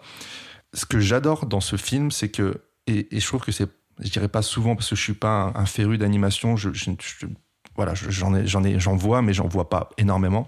Mais l'animation là, elle semble être vraiment pensée comme un vrai film de, cinéma. Donc les plans sont, euh, sont pensés comme s'ils étaient euh, bah, filmés et le making of en fait euh, l'explique aussi. Il y a de la profondeur dans l'image, il y a des travelling, les plans sont vraiment bien composés. Il y a vraiment l'idée de faire vivre la caméra qui n'existe pourtant pas en fait. Ce que je pourrais dire d'autre aussi, c'est que il y a des enregistrements sonores en fait que de, de Naoufel, parce que Naoufel se balade avec un, un enregistreur, euh, enfin je sais même pas comment on pourrait appeler ça, un magnétophone. Ouais, c'est un, dictaphone, ouais. Ouais, une sorte de di- dictaphone avec un, un, un micro et euh, il enregistre des moments de vie comme ça. Et en fait, euh, ces moments, ces enregistrements sonores là vont, vont un peu ponctuer le film, euh, aussi bien pour des moments de tendresse ou des moments dramatiques, dévastateurs. euh, et, je, et je trouvais que c'était utilisé de manière très intelligente parce qu'en fait, il va réutiliser. On les, on les entend parfois dans le passé, on les entend à nouveau dans le, dans le présent. Et je trouvais que c'était relativement original en fait de les utiliser comme ça. Alors c'est peut-être pas la première fois que ça a ça été fait, mais en tout cas c'est fait de, manière très intelligente et comme euh, bah, comme on le soulignait là les euh, le- les flashbacks euh, avec la main qui se souvient et je trouvais que c'était pareil. Je trouve que c'est pas forcément quelque chose qui n'a jamais été fait, mais c'est toujours fait avec beaucoup beaucoup d'intelligence. Quand on voit juste ce plan de la main là qui qui passe devant le, enfin voilà, qui est devant le soleil et en fait les rayons passent à travers. C'est juste un, gros plan de cette main-là et pff, c'est sublime en fait. Tout y est quoi. Après, si on, si on analyse un peu le, titre et, euh, et ce, symbolique J'ai perdu mon corps, pour moi, il pourrait être traduit un peu comme euh, je, ne sais plus qui je suis. Euh, la mort des parents a complètement chamboulé la vie de Naoufel. Il doit déménager, donc quitter, quitter son pays. Il est sous la tutelle de gens qui ne veulent a priori pas son bien, pas son bonheur, euh, Ah, qui, carrément, ils s'en battent les qui steaks. quoi. l'exploitent même parce qu'il y a le coup du pourboire. Il perd un peu plus pied, sans mauvais jeu de mots. Je rebondirai pas. Merci. Voilà. Euh, vraiment là, sa Ça vie. fait mal, hein. Non, ça fait pas mal. Écoute, euh, moi, je m'en fous du regard des autres. hein. C'est quelqu'un dont la vie n'a plus vraiment de, de sens, et jusqu'à cette fameuse rencontre avec euh, Mademoiselle Martinez, ou plutôt euh, Gabrielle. Euh, voilà, sa main qui le cherche tout le long du film, qui traverse tout un tas d'embûches. Euh, donc, je, vous l'ai déjà dit, j'aime beaucoup la, scène- la, scène du, métro, euh, cachée, la main cachée sous la conserve. Ça semble être un peu une manière littérale de nous dire que, le- jeune s'accroche à la vie, en fait, parce qu'il y a vraiment à plusieurs reprises, bah, sur ces scènes avec, avec la main, le fait de. Bah, le dernier geste possible, c'est de se raccrocher à quelque chose pour ne pas tomber, en fait. Donc on s'accroche à la vie avec les doigts. Et jusqu'à ce final où, sans trop en dire, je ne vais pas rentrer dans les détails, mais on fait face, nous, spectateurs, à une renaissance. Et cette main, malgré tout ce qu'elle a pu vivre jusqu'à présent, se retire pudiquement euh, pour le laisser démarrer sa nouvelle vie. Et moi, j'ai trouvé cette scène-là d'une intensité. Alors, ça m'a pas fait couler les larmes, mais j'étais pas loin, quoi. Voilà, je trouvais ça formidable. Et c'est en tout cas une manière d'interpréter, euh, enfin, ma manière d'interpréter les, choses. Et voilà, ça m'a beaucoup ému. C'est pour moi une sorte de conte, en fait. Euh, une fable, même. Je pourrais dire ça comme ça. Et c'est un film qui, qui doit être montré, alors non pas à des enfants, malgré le fait qu'on parle de l'enfance, parce qu'il y a des, comme on vous l'a dit, il y a des moments qui sont un peu, un peu violents, mais, euh, mais plutôt à des, des adolescents, des jeunes adolescents. Pour moi, c'est vraiment le public euh, ciblé pour ça, et j'aurais, j'aurais vraiment adoré. Et moi, je, je pense que c'est un film que je ferais découvrir à mes enfants euh, vraiment à l'adolescence, parce que on, no- notre regard d'adolescent est pas le même que notre regard d'adulte, et je pense que ça peut, ça peut marquer. Et puis, euh, Ah bah il y a des séquences terrifiantes, hein. mais euh, je, te, je te coupe juste deux secondes pour dire que c'est vrai que sur l'édition c'est marqué tout public. Donc après c'est à la- à l'appréciation euh, des, des parents et, et c'est tout à fait juste en fait de savoir le feeling parce que c'est vrai qu'il y a des séquences qui sont qualifiées de terrifiantes. Celle du métro, je pense que quand t'es gamin t'emmènes pas large quoi, ça, Mhm. ça fait peur. hein. oui, oui. Et puis la- l'accident de voiture. euh, Effectivement aussi oui. J'ai surtout, enfin, j'ai principalement pensé à celle-ci. Euh, donc oui, euh, parents, jeunes parents, pensez bien à regarder les films avant de les montrer à vos enfants parce que c'est vrai que parfois, ben, effectivement, c'est marqué tout public, mais non, en fait. euh, Et encore une fois on peut recommander peut-être le site Benchy euh, qui est une dont plateforme. tu m'avais parlé, Ouais, effectivement. qui, euh, qui en fait euh, est- qui a été mis en place par euh, euh, le studio des Ursulines, qui est un cinéma euh, axé jeune public euh, à Paris. Et en fait, ils ont créé cette plateforme où il y a beaucoup de recommandations, euh, avec beaucoup de beaucoup de, de, de précisions sur euh, voilà quel euh, qu'est-ce qui pourrait euh, éventuellement choquer ou euh, bah, savoir en fait l'accessibilité des films. Voilà, pas juste dire voilà euh, visible à partir de 6 ans. Non non, ils disent peut comporter Détail, ouais. des scènes, voilà, notamment cette scène et tout. Et je sais pas si ça t'a aidé, mais moi je trouvais que c'était Bah, vraiment un bon outil. Moi, ça m'aide pas pour le moment parce que euh, mon fils n'est pas en âge de regarder des films, enfin, Mhm. il- mais quand ça le sera, je, je l'utiliserai, ouais. Et, euh, je termine juste avec une, une réplique parce que, en fait, pour, pour vous situer un peu le, le contexte, c'est que Naoufel va faire un peu euh, des pieds et des mains pour retrouver Je rebondirai pas. pour je retrouver pas. Gabriel. Et, euh, et donc une histoire va naître physiquement entre, entre les deux. À un moment donné, ça foire en fait. Euh, L'histoire fait que ça foire. Et Naoufel explique à Gabriel de cette manière, c'est juste une histoire toute simple que j'ai un peu compliquée. Et j'ai trouvé ça d'une... Voilà, tu pouvais pas mieux l'écrire en fait, tu pouvais pas mieux le dire, le faire dire en tout cas. Et ça résume vraiment, je trouve, toute la, toute la beauté et l'intelligence de ce film. Donc merci monsieur Clapin et, et merci Arvin d'avoir choisi ce film. Bah, je t'en prie, et je suis très heureux de t'entendre euh, parler de, ce film parce qu'en fait, je viens de me rendre compte en t'écoutant que on n'a pas, euh, n'a pas vu les mêmes choses, même si je suis totalement d'accord avec ce que tu dis. Et je pense que tu es d'accord avec ce que j'ai dit, mais en fait, on n'a pas euh, eu la même, comment dire, on n'a pas appréhendé le visionnage de la même manière, dans le sens où moi, je le prends vraiment comme un objet, mais purement sur le sens sensitif. Vraiment, moi, ça me met à fleur de peau et, et je vais pas plus loin. Mais là, tu as apporté une dimension sur euh, les symboles qui pourrait y avoir, le- la symbolique qui pourrait y avoir derrière certaines choses. euh, et moi, je trouve qu'elles sont pas, euh, elles sont pas déconnantes en fait. Tes interprétations, elles sont même très très justes. Et c'est vrai que bah là, tu viens de m'éclairer des trucs que vraiment, sérieusement, genre, j'y avais pas pensé quoi. Ça Et, me touche euh, beaucoup. non, Après, non, je- mais- après c'est pas forcément une vérité, hein, mais c'est, en tout cas, c'est un, un ressenti quoi, qui était suffisamment fort, en tout cas, pour que je puisse l'exprimer comme Non, tel. mais en tout cas, c'est vraiment chouette. Là, je- là, il y a vraiment une complémentarité qui s'est effectuée euh, et qui est, qui est vraiment très très chouette. Euh, ben, juste pour terminer, je vais faire un petit point sur la réception. Euh, donc le film, il a engrangé les prix en festoche, récompense en cérémonie. Donc on- Grand Prix, le magnifique Grand Prix Nespresso de la semaine de la critique. Mais qu'est-ce ce que c'est de mort. dégueulasse. Pourtant, la semaine de la critique, c'est un truc, mais quand tu dis Ah, j'ai remporté le Grand Prix Nespresso, je suis genre Oh, ok, d'accord, ouais. Euh, D'ailleurs, euh, il y a certains grands prix qui sont mis en évidence sur le visuel de la jaquette. Donc, ce grand prix Nespresso, le cristal du long métrage et prix du public au Festival international du film d'animation d'Annecy. Voilà, festival d'anime très coté. Je sais pas si on peut parler d'équivalent, ce serait peut-être un petit peu maladroit de dire ça, mais un équivalent du festival de Cannes de l'anime. mais en vrai, c'est vraiment un, un festival très très coté. Euh, prix du meilleur film indépendant, prix du meilleur scénario, de la meilleure musique au Annie Award. Donc encore une fois, peut-être peut-être un glissement maladroit dans la comparaison, mais c'est un peu le pendant animation des Oscars, voilà. Le César du meilleur film d'animation, de la meilleure musique originale et une nomination au César de la meilleure adaptation au 45e C'est comme ça que je l'ai cérémonie ouais. Césars. Ouais, c'est comme ça que j'en ai entendu parler, moi, via les Césars. Et enfin, une nomination à l'Oscar du meilleur film d'animation en 2020. Et il y en a d'autres, hein, j'en passe un, parce qu'il y a eu une chier de prix et franchement, euh, bah, il le mérite en vrai. Tout à fait. Par contre, ce qui est pas mérité, c'est ses entrées. Ah On va oui faire un point. Ah, Ouais. merde. 170 000 entrées environ en France pour un budget de 5 millions. D'ailleurs, Dupont-Avis euh, l'explique dans le making-of. C'est 5 millions d'euros de budget, dont la moitié, la, plus de la moitié même, la majorité, sur front propre. Donc ça veut dire que Xilam euh, a, a mis des sous, quoi. Mhm. Et il y a eu des aides, mais notamment la région euh, euh, Rhône, euh, bah, Auvergne-Rhône-Alpes, quoi, qui a, qui a mis la main à la pâte dans la prod. CNC Ouais, très certainement, mais en Mhm. tout cas, la- elle a mis en coprod la région Auvergne-Rhône-Alpes là-dessus. Ouais, c'est peu, hein. on va dire que Ah non, c'est- 170 000 entrées, surtout pour un film aussi beau. Je dis pas que les films merdiques méritent pas leur succès. Bref, vous m'avez compris. Tu l'as dit, tu l'as dit. je l'ai dit, merde. Euh, surtout que la France, on va y venir, je je vous ai un peu teasé au début, c'est le seul pays qui a pu le sortir en exclusivité salle, car Netflix a acheté les droits monde.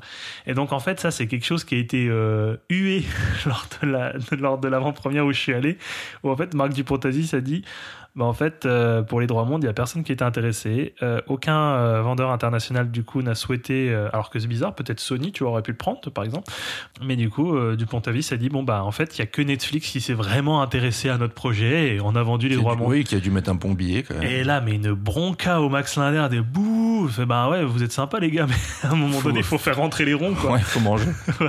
Non mais voilà quoi. Et du coup, aucun vendeur international s'est positionné. Le film va d'ailleurs intégrer le catalogue Netflix d'ici peu. Alors si c'est pas déjà acté en fait au moment euh, de la diffusion. Parce qu'on enregistre beaucoup en avance.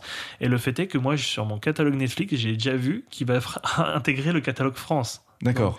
Là, il y est pas encore. C'est une question de chronologie des médias. Voilà, je pense que vu qu'il À l'heure actuelle Non, euh, bientôt, ouais, il va Ouais. bientôt intégrer le catalogue France. Ok, moi, par rapport à la chronologie des médias, sorti en 2019, il devrait déjà pouvoir être disponible sur des plateformes. Ben, parce qu'en fait, euh, SVOD, euh, SVOD avec abonnement, je sais plus combien de temps, c'est 18 mois ou un truc ouais, mais ça, ça a bougé hein, tout récemment. Ouais, bah je sais, hein, mais du coup, euh, je, je sais pas. En tout cas, il va bientôt intégrer le catalogue France. Peut-être qu'ils se sont dit, bon, bah écoutez, on, on suit pas en fait strictement la, la chronologie des médias, laissez un petit peu de vie à l'édition physique. Peut-être que c'est un accord en France qui se sont faits entre Xilam et Netflix, hein. On sait pas. Mais donc, euh, effectivement, vous pourrez le voir sur Netflix si vous avez Netflix d'ici peu. Et je serais très heureux que vous puissiez le découvrir par n'importe quelle voie que ce soit, parce que c'est un très beau film. Mais encore une fois, comme je disais, on a la chance d'avoir une édition du film en France, et c'est le genre de film qu'on veut garder longtemps dans sa DVD, Blu-ray Tech, parce qu'en fait, on ne sait pas si le film va rester indéfiniment dans le catalogue, parce que c'est pas un Netflix original. Mhm. Euh, il va très certainement peut-être avoir euh, pendant, euh, en France du moins, je parle, hein, sur le catalogue, du coup, vu qu'il n'a pas eu de sortie salle dans les autres pays, il sera indéfiniment, je pense, dans les autres pays. Donc, bon, bah, les personnes qui ont un VPN peut-être vont faire genre, allez, c'est parti et, et donc voilà, je vous ai donné un petit peu le truc. Mais si vous voulez voir euh, voilà, le film, le garder dans votre Blu-ray Tech, euh, un objet physique, ça fait toujours du bien. Et que le Et making aurez, of, oui, voilà, le making le of. hein. fameux making of qui ne sera pas sur Netflix, ça c'est sûr. Voilà, c'est c'est pas beaucoup d'argent. Euh, donc on, vous, on vous conseille d'aller foncer en, en acheter une, une copie, que ce soit en neuf, seconde main ou autre. Et pour ouvrir plus large, sinon, le livre de Guillaume Laurent, donc Happy End, euh, a été publié aux éditions du Seuil, euh, donc on peut le trouver facilement. Ou alors on peut découvrir aussi les, courts-métrages de Jérémy Clapin. Donc il y a Une histoire vertébrale, Skizine et Palmipedarium. Euh, c'est trois courts-métrages que vous pouvez trouver facilement sur YouTube ou sur Dailymotion. C'est toujours bien. Moi, j'ai toujours bien aimé en fait découvrir les premières œuvres des cinéastes. Euh, les courts-métrages et tout, c'est toujours intéressant de voir s'il y a une redondance. Je, je crois l'avoir déjà dit dans un autre épisode, mais effectivement, bah, vous pouvez découvrir ces, ces trois, euh, ces trois courts-métrages-là. Et ultime chose, et je terminerai par un bémol, c'est juste que ça aurait pu être un film de gaucher. Oui. On parle d'une main droite, on aurait pu faire ça sur une main gauche. Merde, putain de Ah, merde. je pense que là, tous les gauchers vont, criser. Ah bah voilà, je me fais porte-parole des gauchers et des gauchères. Dis merde quoi, putain de merde. En plus, tu, tu n'es même pas gaucher. Mais si, je suis gaucher. Ah, en plus, t'es gaucher bah oui. Ah, c'est pour ça mais que toi, tu me ça. connais pas Ouais, du non, tout. je te toi. connais pas. Ah d'accord. Comment- Qu'est-ce que vous faites chez moi, monsieur? Bref, on en a fini avec J'ai perdu mon corps et puis on va enchaîner avec ton film, Quentin. Ouais, et je te remercie encore de m'avoir fait découvrir ce, Ah, ce chef-d'œuvre. T'inquiète, Allez. t'inquiète, c'est pour moi.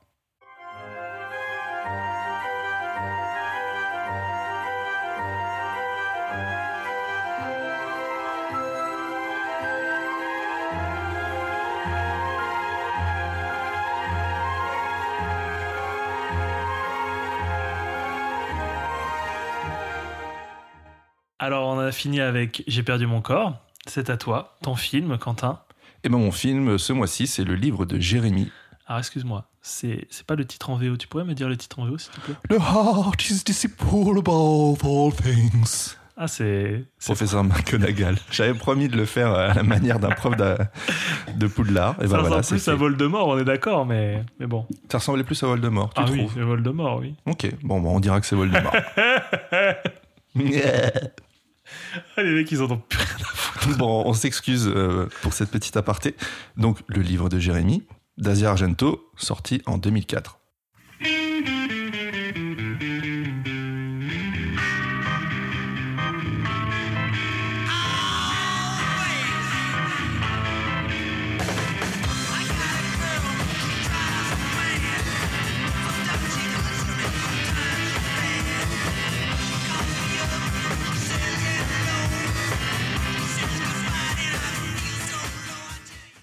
Alors, je me dois de vous parler du, du livre et de l'auteur avant de vous parler du film, parce qu'effectivement, c'est un livre dont le titre original est The art is deceitful about above all things.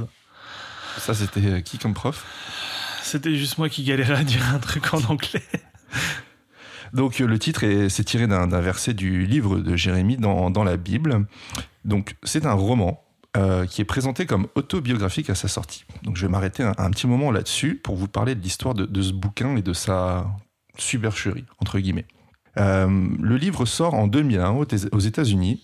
Il est écrit par un jeune auteur du nom de G.T. Leroy. Alors, le, J, c'est pour Jérémie, le T, c'est pour Terminator, et Leroy.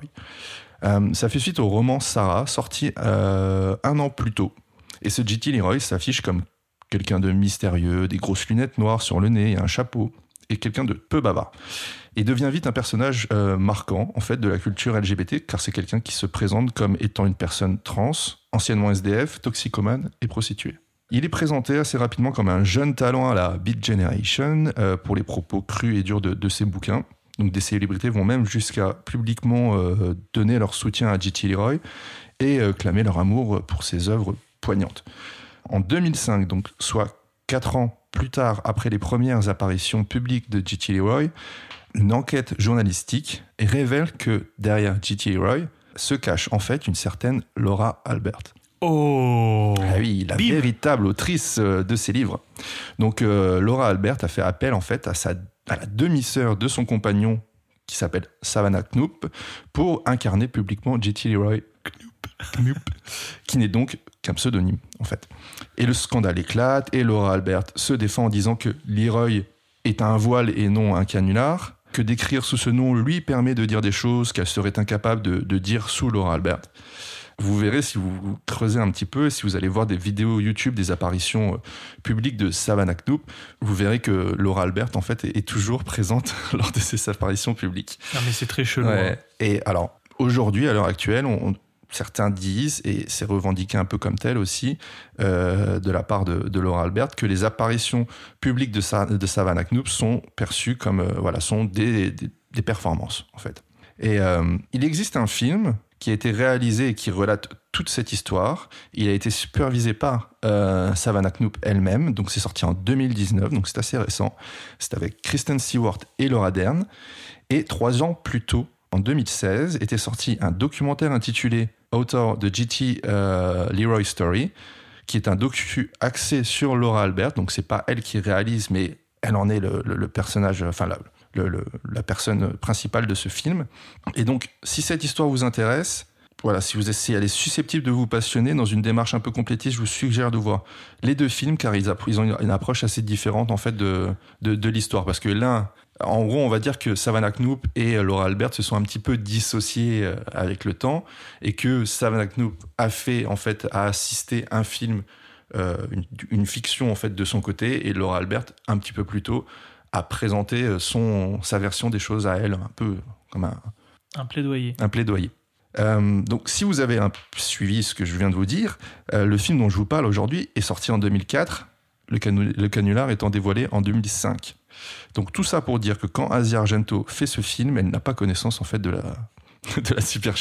Oh putain, C'est- ouais, ça fume. hein. Là, c'est là, dur. là, là, ça fume. hein. Elle le fait de manière très, très sincère, pensant raconter l'histoire vraie d'un- jeune homme euh, sauvé des eaux, quoi. Donc euh, voilà, moi je vous, je vous dis ça parce qu'en fait c'est fait, c'est fait vraiment avec une, une sincérité et puis euh, aussi elle s'entoure en fait de, de Savannah Knoop, enfin G.T. Leroy à l'époque.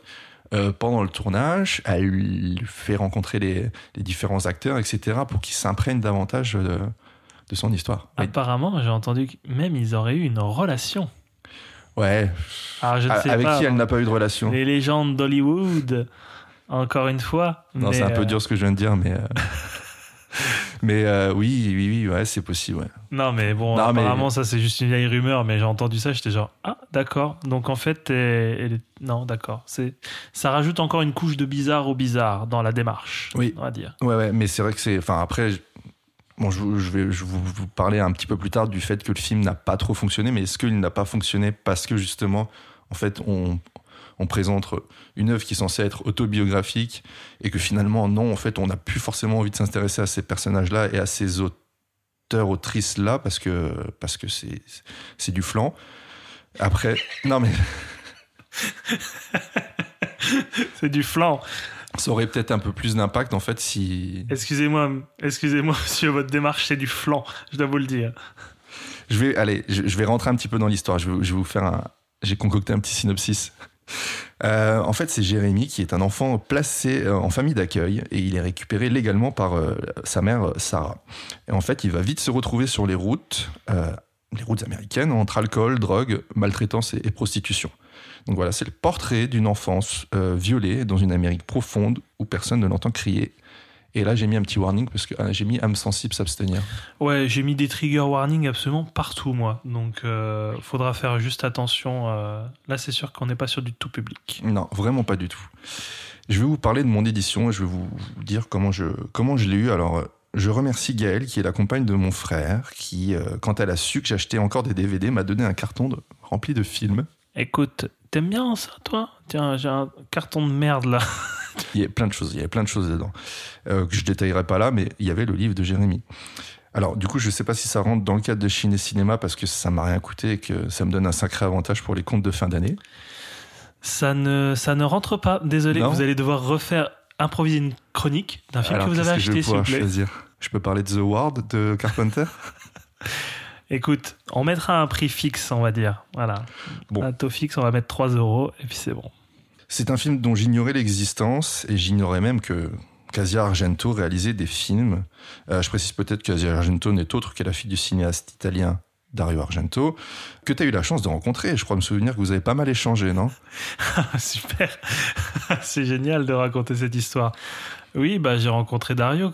Il, a, il a signé euh, son autobiographie que j'avais achetée et, et j'ai dit c'est pour Erwin et il a écrit Erwin avec un E à la fin. Super sympa, Dario. Donc voilà, j'ai une belle griffe avec un E à la fin. C'est pas mon prénom. ça- Il y, a bon. une, il y a une griffe pour moi aussi. Mais hein. de toute façon, en fait, je pourrais faire euh, un peu une histoire de, de toutes ces dédicaces où en fait, euh, il y a Nicolas Sanzit que j'apprécie beaucoup. hein, c'est une personne que j'apprécie beaucoup, mais qui n'a pas compris comment je m'appelais euh, et il m'a dédicacé mon midi minute fantastique à Hervé. donc, Maintenant, il faut que tu retrouves quelqu'un qui s'appelle Hervé, tu lui revends la copie, il sera cher. donc en fait, j'ai que des dédicaces qui sont pas à mon nom. Ah, c'est une triste vie. hein. C'est super triste. C'est triste, mais c'est drôle. Allez, revenons un petit peu à Asia Argento, que je connaissais principalement en fait pour avoir joué dans, dans les films de papa, mais les mauvais films de papa. hein. Bah oui. le- Et dans Les Morsures de l'Aube avec Antoine de Caunes. Oh De putain. Antoine de Oui, Caunes. oui. Ouais, ouais, non, mais ça, on le- on n'en parlera pas ici. Mais moi, je pensais à, à Trauma, le, le syndrome de Stendhal et le, le super fantôme de l'opéra que tu avais toi, adoré. Ah ben j'adore, oui, j'adore. Mais aussi dans, dans, dans une autre merde euh, que j'avais pu, que j'avais pu voir, euh, que j'avais acheté, parce que ça, enfin, que j'avais acheté, oui, si que j'avais acheté, parce que ça m'intriguait. Ça s'appelle Boarding Gate d'Olivier Assayas. Et il y a Asia Argento dedans et Mats Mikkelsen. Voilà. Plutôt beau casting, mais film euh, vraiment pourri. Et aussi, elle a joué dans un film un petit peu plus notable, Land of the Dead de Romero, quand même. Il est bien celui-là. Il est, il est bien. Il est bien, bien. Et voilà. Pas bien plus, il est bien. Il est bien. Faut pas regarder Diarrhea, Diarrhea of the Dead, la diarrhée de la mort. Alors, mon édition, c'est une édition DVD de chez Wildside, sortie en 2006. Euh, boîtier keep case, un DVD. L'image est dans son format original, donc euh, c'est 1,85. Et pour l'audio, on est en 5.1, français et anglais, avec des sous-titres euh, anglais. Et côté bonus, on a deux featurettes, donc un entretien soporifique avec euh, Asia Argento. Elle parle français, attends, euh, c'est bien, non? Ah mais c'est pas ça, en fait c'est pas la question qu'elle parle français ou italien, c'est juste que c'est, elle est affalée sur son fauteuil, elle en a rien à foutre. Et, et puis euh, elle parle, enfin t'as Je juste te un trouve peu. super dur. Bah, Elle je a fait pas. des efforts en plus Bah, de parler en français. Oui mais pff, limite, bah, dans ces cas-là, si ça aurait pu animer un peu le truc, j'aurais préféré qu'elle parle en italien que ce soit sous-titré quoi.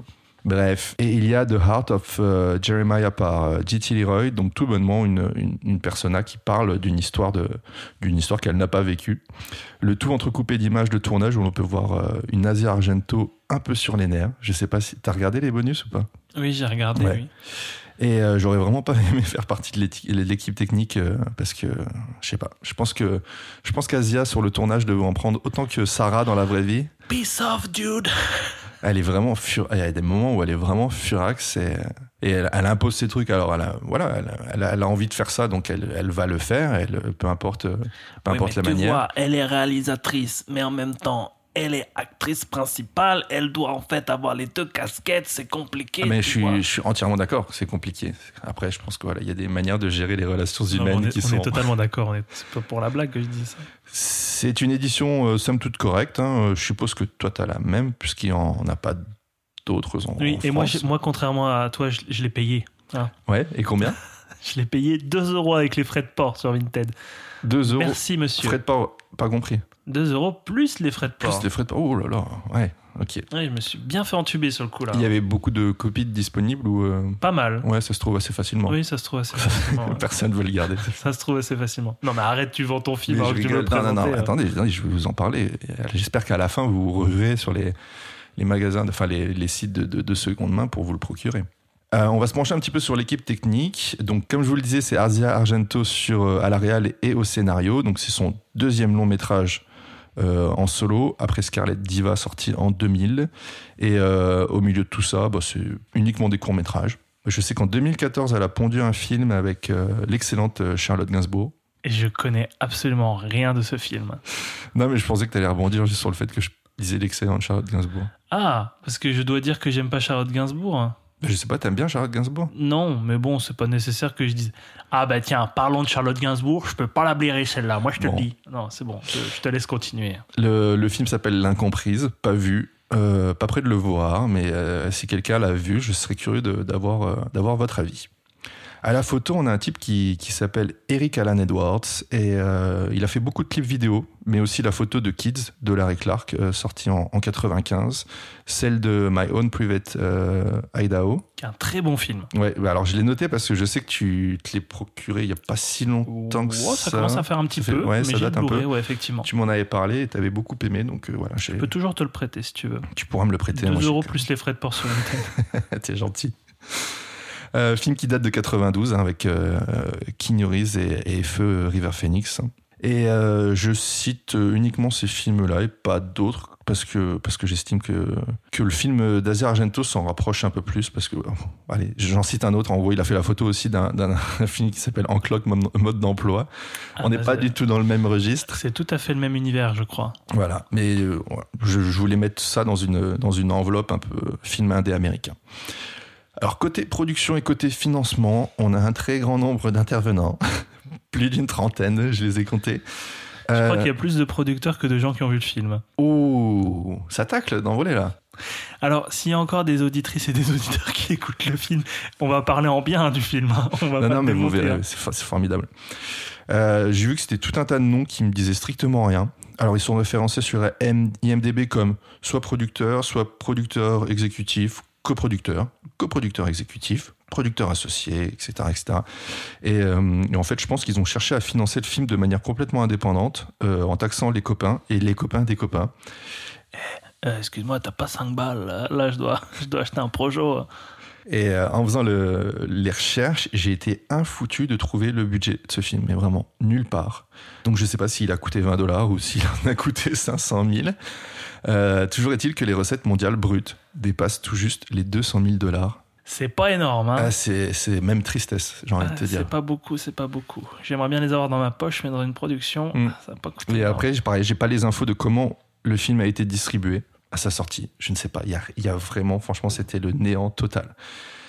Euh, par contre, ce que je peux vous dire, et là j'ai des informations un peu plus, intéressantes à vous donner par rapport à la musique. Donc en fait, d'abord il y a, il y a Marco euh, Castaldi euh, qui a contribué. Alors ce nom ne vous dit peut-être rien, c'est normal. C'est un chanteur italien. Leader du groupe euh, de rock alternatif Blue Vertigo. Et, euh, et c'était le compagnon d'Asia Argento à cette époque. Et ils ont d'ailleurs eu un enfant ensemble. Tu le savais peut-être parce que tu t'intéresses énormément à la vie d'Asia Argento. Mais pas du tout. En plus, je connais rien de sa vie. Je connais absolument rien de sa vie. Je découvre plein de trucs là. Ok, bah, je, je suis ravi de pouvoir euh, t'apporter plein d'éléments. L'autre contribu- contributeur musical, c'est Billy Corgan. Alors, est-ce que ça vous parle? Non? Et si je vous dis que c'est le leader des Smashing euh, Pumpkins Ah, ça oui. Oui, ça, tu, Ça, je connais. J'aime Voilà. bien. ça, donc ça te dit quelque chose finalement. Ouais. Donc je fais le gars qui connaît, mais en fait, j'avoue, je j'ai jamais écouté les Smashing Pumpkins, mais je sais que c'est voilà, je sais qu'ils ont leur ils ont leur réputation. Et euh, last but not least, on a Kim Gordon et Jim O'Rourke sous Sonic Youth que tu connais peut-être. Oui, ça, je connais. Et là, je peux en parler un petit peu plus parce que c'est une musique vraiment, vraiment cool. Euh, Il y a une pochette, enfin, il y a un de leurs albums qui est vraiment connu et la pochette de cet album euh, qui s'appelle Goût, euh, qui a été repris euh, sur des tote bags, des t-shirts, enfin, vraiment, il a eu un frère- merch. C'est euh, ton frère qui m'a fait découvrir Sonic Youth. oui, il avait un t-shirt en fait, Sonic Ouais. Youth, ouais, une époque, ouais, exactement. Donc c'est un peu devenu un élément de la, de la pop culture. Et, euh, en fait, sur la pochette est dessiné un homme et une femme en noir et blanc. euh, tous deux portent des lunettes noires. Et euh, franchement, si vous avez le temps, allez écouter l'album. C'est un, incontournable. Donc globalement, on est sur une, on est sur une BO bien rock. Ça, ça envoie le bois. Et euh, c'est à l'image du film. J'aurais difficilement entendu du, du Obispo sur des scènes aussi malaisantes. Je suis tombé pour elle. Tu, tu, tu, tu. Putain, tu le fais trop bien. Vas-y, continue le temps que je, je jette un petit coup d'œil à mes fiches. D'accord, il n'y a pas de souci. Ma Euh, maison, ma tour Eiffel. Non, je pourrais faire. euh, Qu'est-ce que je pourrais faire? Je pourrais faire. Tu es mon millésime, ma plus belle année. C'est bon, c'est bon, j'ai retrouvé mes fiches. D'accord, c'est bon. Euh, on va se pencher un petit peu sur la, sur la distribution. Et là, vous ne pouvez plus attendre. hein, vous mourrez d'impatience de savoir qui joue dans ce film. Et on y est. Alors, tout d'abord, on a Asia Argento qui se donne le premier rôle. Enfin, non, pas le premier rôle. Un des premiers rôles, euh, celui de la mère Sarah. Elle fait clairement pas rêver. Euh, c'est pas un film qui la met en valeur. Et c'est sûrement, euh, sûrement ce qu'elle recherchait avec ce petit côté euh, arty, euh, ce grand côté arty même qu'elle donne, qu'elle donne à son film. Je rappelle qu'elle incarne une prostituée camée sur une aire de repos pour routier. Qui est un personnage totalement détestable et horrible. Au-delà de ça, Ah oui, oui, oui. vraiment Ah, elle fout les nerfs. hein. Extrêmement méchante cette personne. Ouais. Surtout envers son enfant. Jérémy, lui, est joué, alors dans un premier temps, par euh, Jimmy Bennett, qui, je le précise tout de suite, n'a pas joué dans grand-chose de notable. Et par contre, il y a des bails euh, entre Jimmy Bennett et Asia Argento. voilà, je me devais un petit peu d'en parler euh, parce que ça, ça a fait l'actu, même si on n'est pas, un, on n'est pas un podcast people, mais euh, ça a un peu son Bon, importance. ça va au-delà du people quand même. Là, on est sur Oui, du, oui. du- limite du fait divers, là, quand même. Oui, on est sur du fait divers. Ouais. Euh, en 2017, en fait, il accuse euh, Jimmy Bennett accuse euh, Asia Argento de l'avoir agressé sexuellement en fait dans une chambre d'hôtel quatre ans plus tôt, alors qu'il n'avait que 17 ans et elle 37. À cette époque-là, elle était en couple avec un Anthony Bourdin, un chef américain. Et Asia et lui ont fait taire l'affaire en fait en lui versant 380 000 dollars. Ça a été avéré. Et, euh, et Asia Argento ne, nie pas qu'une somme a été versée à, Jimmy Bennett. Donc l'affaire fait quand même beaucoup de bruit puisqu'Asia Argento euh, était vraiment une partie prenante en fait du, mouvement MeToo. Ce qui fait qu'elle a perdu euh, toute euh, crédibilité, euh, même si elle réfute toute accusation, en avançant des arguments comme quoi ça serait lui qui serait à l'initiative de cette histoire, qu'il aurait même été très insistant pendant des années. Voilà, lui envoyer des photos, des nudes même, euh, c'est ce qui, ce On qu'elle est juste d'accord que quand on voit ce film, moi, j'avais, j'avais pas du tout fait le lien, en fait. J'ai appris tout ça après le film. Moi, c'est ma compagne qui me l'a appris avant, hein, du coup. euh, Et quand tu vois le film et que tu dis ça, tu dis, mais c'est creepy de ouf. Il est bah, petit, ouais, bah, et il est mignon. il est mignon, il joue, il joue son il- gamin. Et genre, des années après, ils ont une relation qui est non consentie. Bref, ah, ça, ça m'a mis très très mal à l'aise. Moi, j'ai le sentiment qu'on on saura jamais vraiment le fin mot de cette histoire et les véritables intentions des uns et des autres. Ça aura quand même fait couler beaucoup, beaucoup d'encre et entacher la carrière d'Asia, Argento. Parenthèse fermée, euh, mais qui a quand même son, son importance. Il y a deux autres acteurs qui incarnent euh, Jérémy à un âge un petit peu plus avancé. Alors, il y a deux jumeaux, du coup, ce sont deux jumeaux qui se partagent en fait les, les temps de tournage. Il y en a un qui a tourné un petit peu plus que l'autre. Il y a Dylan euh, donc et Cole Sprouse. Euh, je m'étendrai pas sur Dylan parce que je, je vous dirais juste qu'il tient une, une brasserie à Brooklyn. Je trouvais ça cool en fait. Qui, il a continué, il a, il a, il a joué quelques rôles par-ci par-là, mais en gros, le gros de son activité, c'est d'avoir une brasserie à Brooklyn. Et euh, Cole, lui, joue un rôle dans, la série Riverdale euh, depuis sa diffusion en 2017. Euh, série que j'ai pas, pas regardée, mais bon, comme ça a fait quand même. Moi, je peux ajouter une chose, c'est que c'est les jumeaux qui jouent Ben dans Friends, le gamin de Ross Geller. Voilà. Ah bon? Oui, Mais attends, lui. mais pourtant j'ai regardé leur. euh, Et il joue Fred, il joue, Ok, il joue ok. Ben dans Friends. Et, euh, et d'ailleurs, bon, euh, ma compagne est très au fait de leur carrière, étonnamment, pas étonnamment au final, parce qu'elle les connaît, connaît un petit peu, mais elle m'a dit, ils ont fait à mort d'études supérieures et tout, ils sont pas euh, juste, c'est pas, ils ont pas la trajectoire des enfants stars habituels où en Ouais. fait, bah, ils tournent, ils tournent, ils tournent, ils tournent tout le temps.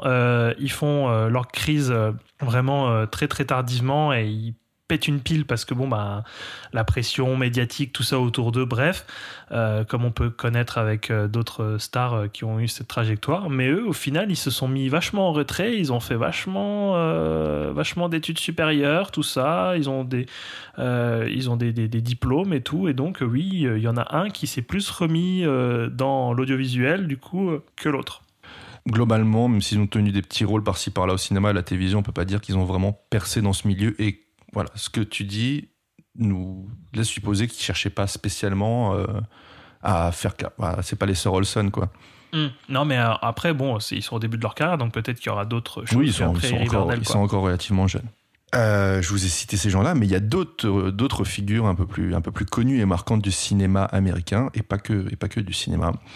Euh, on y retrouve euh, Jérémy Renner, euh, qui aurait été mis sur le devant de la scène par Catherine Buglon en 2009 avec des mineurs, bien qu'il il a joué d'autres rôles. Hein. Je dis pas que c'est son premier rôle, mais en tout cas, ça a été le rôle le, qui, lui- qui leur a fait un peu un peu moi je l'ai picoler. vu dans 28 semaines plus tard il y a pas longtemps Ah oui, Ouais, exact. il ouais, joue ouais. dedans un sniper gentil Et euh, bah, là, il joue le rôle d'un. Pas d'un sniper, mais d'un militaire, euh, et peut-être qu'il était sniper, on ne sait pas, qui épouse, euh, qui épouse Sarah, du coup, la mère de Jérémy, et qu'elle larguera très très vite lors d'une lune de miel. Et, mais attends dans Premier Contact aussi c'est un militaire? Euh, non, c'est un scientifique. C'est un scientifique Ouais. Oui, non, d'accord. Mais qui travaille pour les militaires. Mm. Il a vraiment la gueule d'un militaire, en fait. Moi, je l'avais vu dans une autre bouse à Gérardmer. C'était Hansel et Gretel, Ah, Witch putain, Hunters. là-dedans. Ok. je l'avais découvert à Gérardmer. Ah, il est bien drôle, ce film. Mais par contre, premier contact, voyez premier contact, c'est super. Euh, ce, ce Jérémy Renner, là, dans, dans cette fiction-là, va faire d'énormes saletés à, à Jérémy.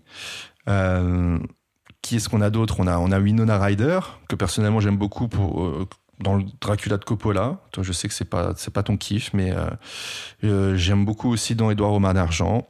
Et ici, elle, elle joue le rôle d'un- d'une psychologue pas C'est un- très. C'est un caméo là. hein. On est vraiment sur l'autre. On est sur du caméo, on est même. Franchement, il n'y a pas plus de 5 minutes d'apparition à l'écran. Et puis, et puis voilà, voilà, à part dire que c'est une psy et qu'elle ne fait pas très bien son taf, on va pas pouvoir dire grand chose d'autre. Euh, Il y a également euh, Michael Pitt. Michael Pitt, qui je, dirais principalement connu pour euh, son rôle dans le remake américain de Funny Games. Alors, dis remake, mais en fait, c'est un film qui. C'est la version américaine du film Haneke, réalisé tout de même par Haneke. Euh, ici, il interprète un, type un peu, un peu psycho, un peu drogué, même beaucoup, proche et protecteur de, de Jérémy, mais euh, proche de manière très, très infantine, assez puérile. Et d'ailleurs, ce sera un des seuls, euh, un des, une des seules personnes que Jérémy va croiser et qui aura cet instinct un peu protecteur euh, envers lui. Et il est crédité sous le, sous le nom de Buddy, et qui signifie pote, en fait. Et voilà, c'est effectivement ce qui ressort de cette, de cette relation. Et enfin, on a une grande figure du cinéma américain indépendant, figure qui n'est autre que Peter Fonda, donc le fils d'Henry Fonda, euh, que l'on connaît tous pour euh, son rôle, mais aussi pour son implication scénaristique et productrice sur euh, Easy Rider. Et euh, film donc réalisé par, par son ami Denis Hooper en, en 69. Rien d'étonnant donc de le, de le voir au programme de ce road movie, lui qui a tant contribué. Même si ici, il faut le dire, il prend le contre-pied en incarnant un père de famille ultra cato, bigot même, Un super extrémiste, ouais. Très extrémiste. Il est le père de Sarah, en fait, dans le, dans le film. Et euh, Jérémy se retrouve. euh, donc voilà, c'est le grand-père de, de Jérémy. Il se retrouve à vivre, euh, à vivre euh, chez eux et par conséquent essayer de s'adapter à ce mode de vie où la purification est quotidienne, les chansons des Sex Pistols bannies, où Dieu est plus fort, et, enfin, où Dieu est le plus fort et plus important que tout. Voilà. Originellement, Asia Argento euh, ne voulait pas d'acteurs connus, mais les producteurs, alors lesquels, euh, ont insisté et, euh, et ils ont eu gain de cause. Et la réalisatrice ne regrette en aucun cas d'avoir d'avoir été poussée dans ce sens-là. C'est ce qu'elle dit dans. Ah, Parce qu'il y en a, il y en a, il y en a quelques-uns aussi. hein. Bah, bon, après, ils n'ont pas beaucoup percé, mais il y a John Robinson qui joue un des fils de, de, de- du, du, du daron. euh, Oui, celui d'Elephant. Ouais, celui d'Elephant, Mm. là, John Robinson. Et il y a aussi Ornella Muti, euh, qui est une actrice italienne, qui a joué dans Jet Set et Les Bronzés 3 en France. Oui, mais après, euh, oui, en France, ouais, mais elle a eu une grosse Oui, carrière. non, bien sûr, elle non, je rigole, c'était pour la blague. Elle a été élue ça, euh, femme la plus belle du monde. Alors, je sais plus quelle année. Ah, je sais pas, mais en tout cas, elle a quand même une sacrée carrière en Italie aussi, c'est sûr. Et il y a aussi Marilyn Manson, Oui. ouais, Ouais, ouais. et, et qui, et qui est méconnaissable. Franchement, on m'aurait dit que c'était Marilyn Manson, moi je savais pas. hein. Ah, tu l'aurais pas. Hmm, T'as reconnu, toi? Après, je, le, je savais qu'il jouait dedans, donc peut-être que ça m'a influencé, mais euh, ouais, ouais. Mais c'est vrai que par exemple, si tu regardes, euh, je crois que c'est dans Wrong Cops de Dupieux Oui. que joue aussi Manson, et là, il est, il est un peu plus méconnaissable encore, je trouve. Ah ouais? Ouais. Ok. Voilà. Bon, ça c'est pour, c'est pour l'histoire. It smells like an alley in the city. He pisses it, he wears it. I won't wash it till he learns. I'm gonna whip you a beating you can be proud of, boy. You ain't gonna be pissing your pants no more, you hear me? You hear what I'm saying?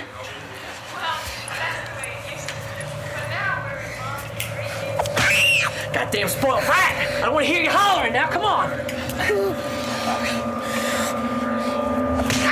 Put that sock in his mouth.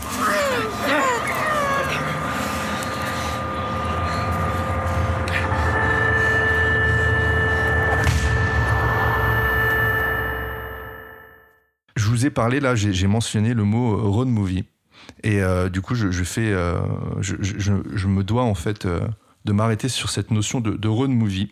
Et pour m'aider, je me suis tourné vers Héloïse, qui est donc une amie et doctorante, euh, collègue euh, doctorante d'Ervin, et que je remercie énormément en fait pour son, retour et que je vais tout simplement paraphraser parce que c'est son sujet de travail, donc qui mieux qu'elle pourrait, pourrait en parler. Alors je lui ai demandé si selon elle, il était possible de, de définir de manière concise le road movie, et si oui, quelle serait cette euh, définition? Alors voici sa réponse. Le, road movie est un genre qui met en scène des personnages, soit seuls, en duo, en trio, parfois en groupe, en rupture avec la société et qui prennent la route dans une quête de liberté, accompagnés de tous les moyens de locomotion possibles. Voiture, moto, bus, mais aussi ça peut être à pied. La rébellion, la marginalité, l'errance, l'importance des grands espaces et la critique de l'Amérique font partie des thématiques premières et le voyage peut prendre la forme d'une quête, d'une fuite, d'une cavale criminelle, d'une introspection, et même parfois d'une immobilité forcée qui vient contredire la volonté première de liberté. Donc le livre de Jérémie coche toutes ces cases. Les personnages en rupture avec la société, plus ou moins choisis par Sarah, on rappelle qu'elle est issue d'une famille catho très puritaine et qu'elle fuit cette éducation. Elle est en revanche subie par Jérémie. Ils prennent la route en voiture, mais aussi en camion, traversant les États-Unis. Alors non pas dans une quête de liberté, mais à la recherche d'une dépendance financière, sentimentale pour Sarah, secondée quand même par cette quête de liberté qui reste quelque chose de, en fait, au final, vous vous rendrez compte de, de vain et de très, de très utopique. Euh, la notion des grands espaces est également abordée, elle est même filmée. Asia Argento dit dans un entretien qui accompagne le film que son regard d'européenne lui a permis de filmer en fait des parkings de supermarchés, de centres commerciaux différemment des, des Américains. Alors, elle s'explique en précisant que ces espaces euh, disproportionnés sont, sont des choses auxquelles les Américains ne font plus attention parce que ça fait partie intégrante de leur vie, alors que pour elle, c'est nouveau. Du coup, elle a un regard, euh, un regard qui est neuf sur les, sur les choses. Pour ce qui est de la critique de l'Amérique, ben, c'est en partie le sujet du film. Et euh, je mets un petit bémol parce qu'on peut néanmoins remettre en cause sa légitimité du fait qu'elle n'est pas américaine. C'est une question que l'on que l'on peut se poser, à laquelle nous répondrons pas là, mais par manque de temps. Mais voilà, est-ce que Asia Argento est légitime pour, euh, pour critiquer en fait euh, les États-Unis? On n'ira pas plus loin là-dessus, mais en tout cas, c'est, ça reste une interrogation. Euh, le film, on va rentrer un petit peu plus là-dedans. Vous vous rendrez compte au démarrage que ce film semble être bourré de clichés. C'est vraiment ce que je me suis dit en, en démarrant le film. Je me suis dit, on la voit boire des canettes de bière au volant en écoutant du rock. On sert à bouffer des vieilles conserves de spaghettis en boîte pour bien évoquer que c'est, que c'est une mauvaise Ah. mère. Infect. Ah, en plus, rien elle, que d'y penser, ça me. rien elle la met même pas au ça me- micro-ondes. Ça me met mal. hein. elle la met même pas au micro. Ah. J'ai des frissons. Pas comme j'ai perdu mon corps, mais j'ai des frissons. et tout un, tout un tas d'autres choses qui semblent grossières au premier abord. Et moi, j'aborde le film du coup de cette manière et je me dis, merde, mais c'est, c'est- qu'est-ce que c'est pas subtil, putain. Et là, à un moment donné, je comprends. En fait, je me dis, en fait, le film, il nous est raconté par un enfant. La, la caméra d'épaule, d'ailleurs, est, souvent à hauteur d'enfant. Et du coup, mon regard change et je me, rends compte, enfin, je me, prends même de compassion euh, folle pour ce gamin, quoi. Et il y a des moments qui foutent euh, les nerfs et d'autres qui te feraient vraiment chialer, en fait, de, rage, quoi. De tristesse aussi. Au milieu de tout ça apparaissent des phases un peu oniriques, même plutôt cauchemardesques, dans lesquelles en fait euh, des corbeaux faits de carton-pâte, animés par de la stop motion, euh, menacent l'enfant en fait jusqu'à littéralement le, dévorer. Donc là, on change de registre quelques instants. Je crois que ça revient à deux ou trois reprises dans le film pour imager en fait ce qu'il ce qu'il ressent, c'est-à-dire euh, une destruction intérieure de, de son être. Sinon, vous y trouverez aussi un côté un peu de nouvelle vague américaine, un film à la patte Sundance, euh, avec des acteurs vraiment habités. Alors moi, je crois vraiment à fond à Asia Argento, malgré son fort accent italien. Euh, elle est quand même issue, enfin voilà, dans, dans le film, elle est quand même issue d'une famille américaine. Et en fait, euh, son, son accent ne dérange en aucun cas. Il y a pas de, on se dit pas, bah tiens, en fait, ça colle pas. En fait, elle incarne tellement le truc. euh, Et euh, en plus que dans son rôle, elle a habité pour moi dans sa réalisation.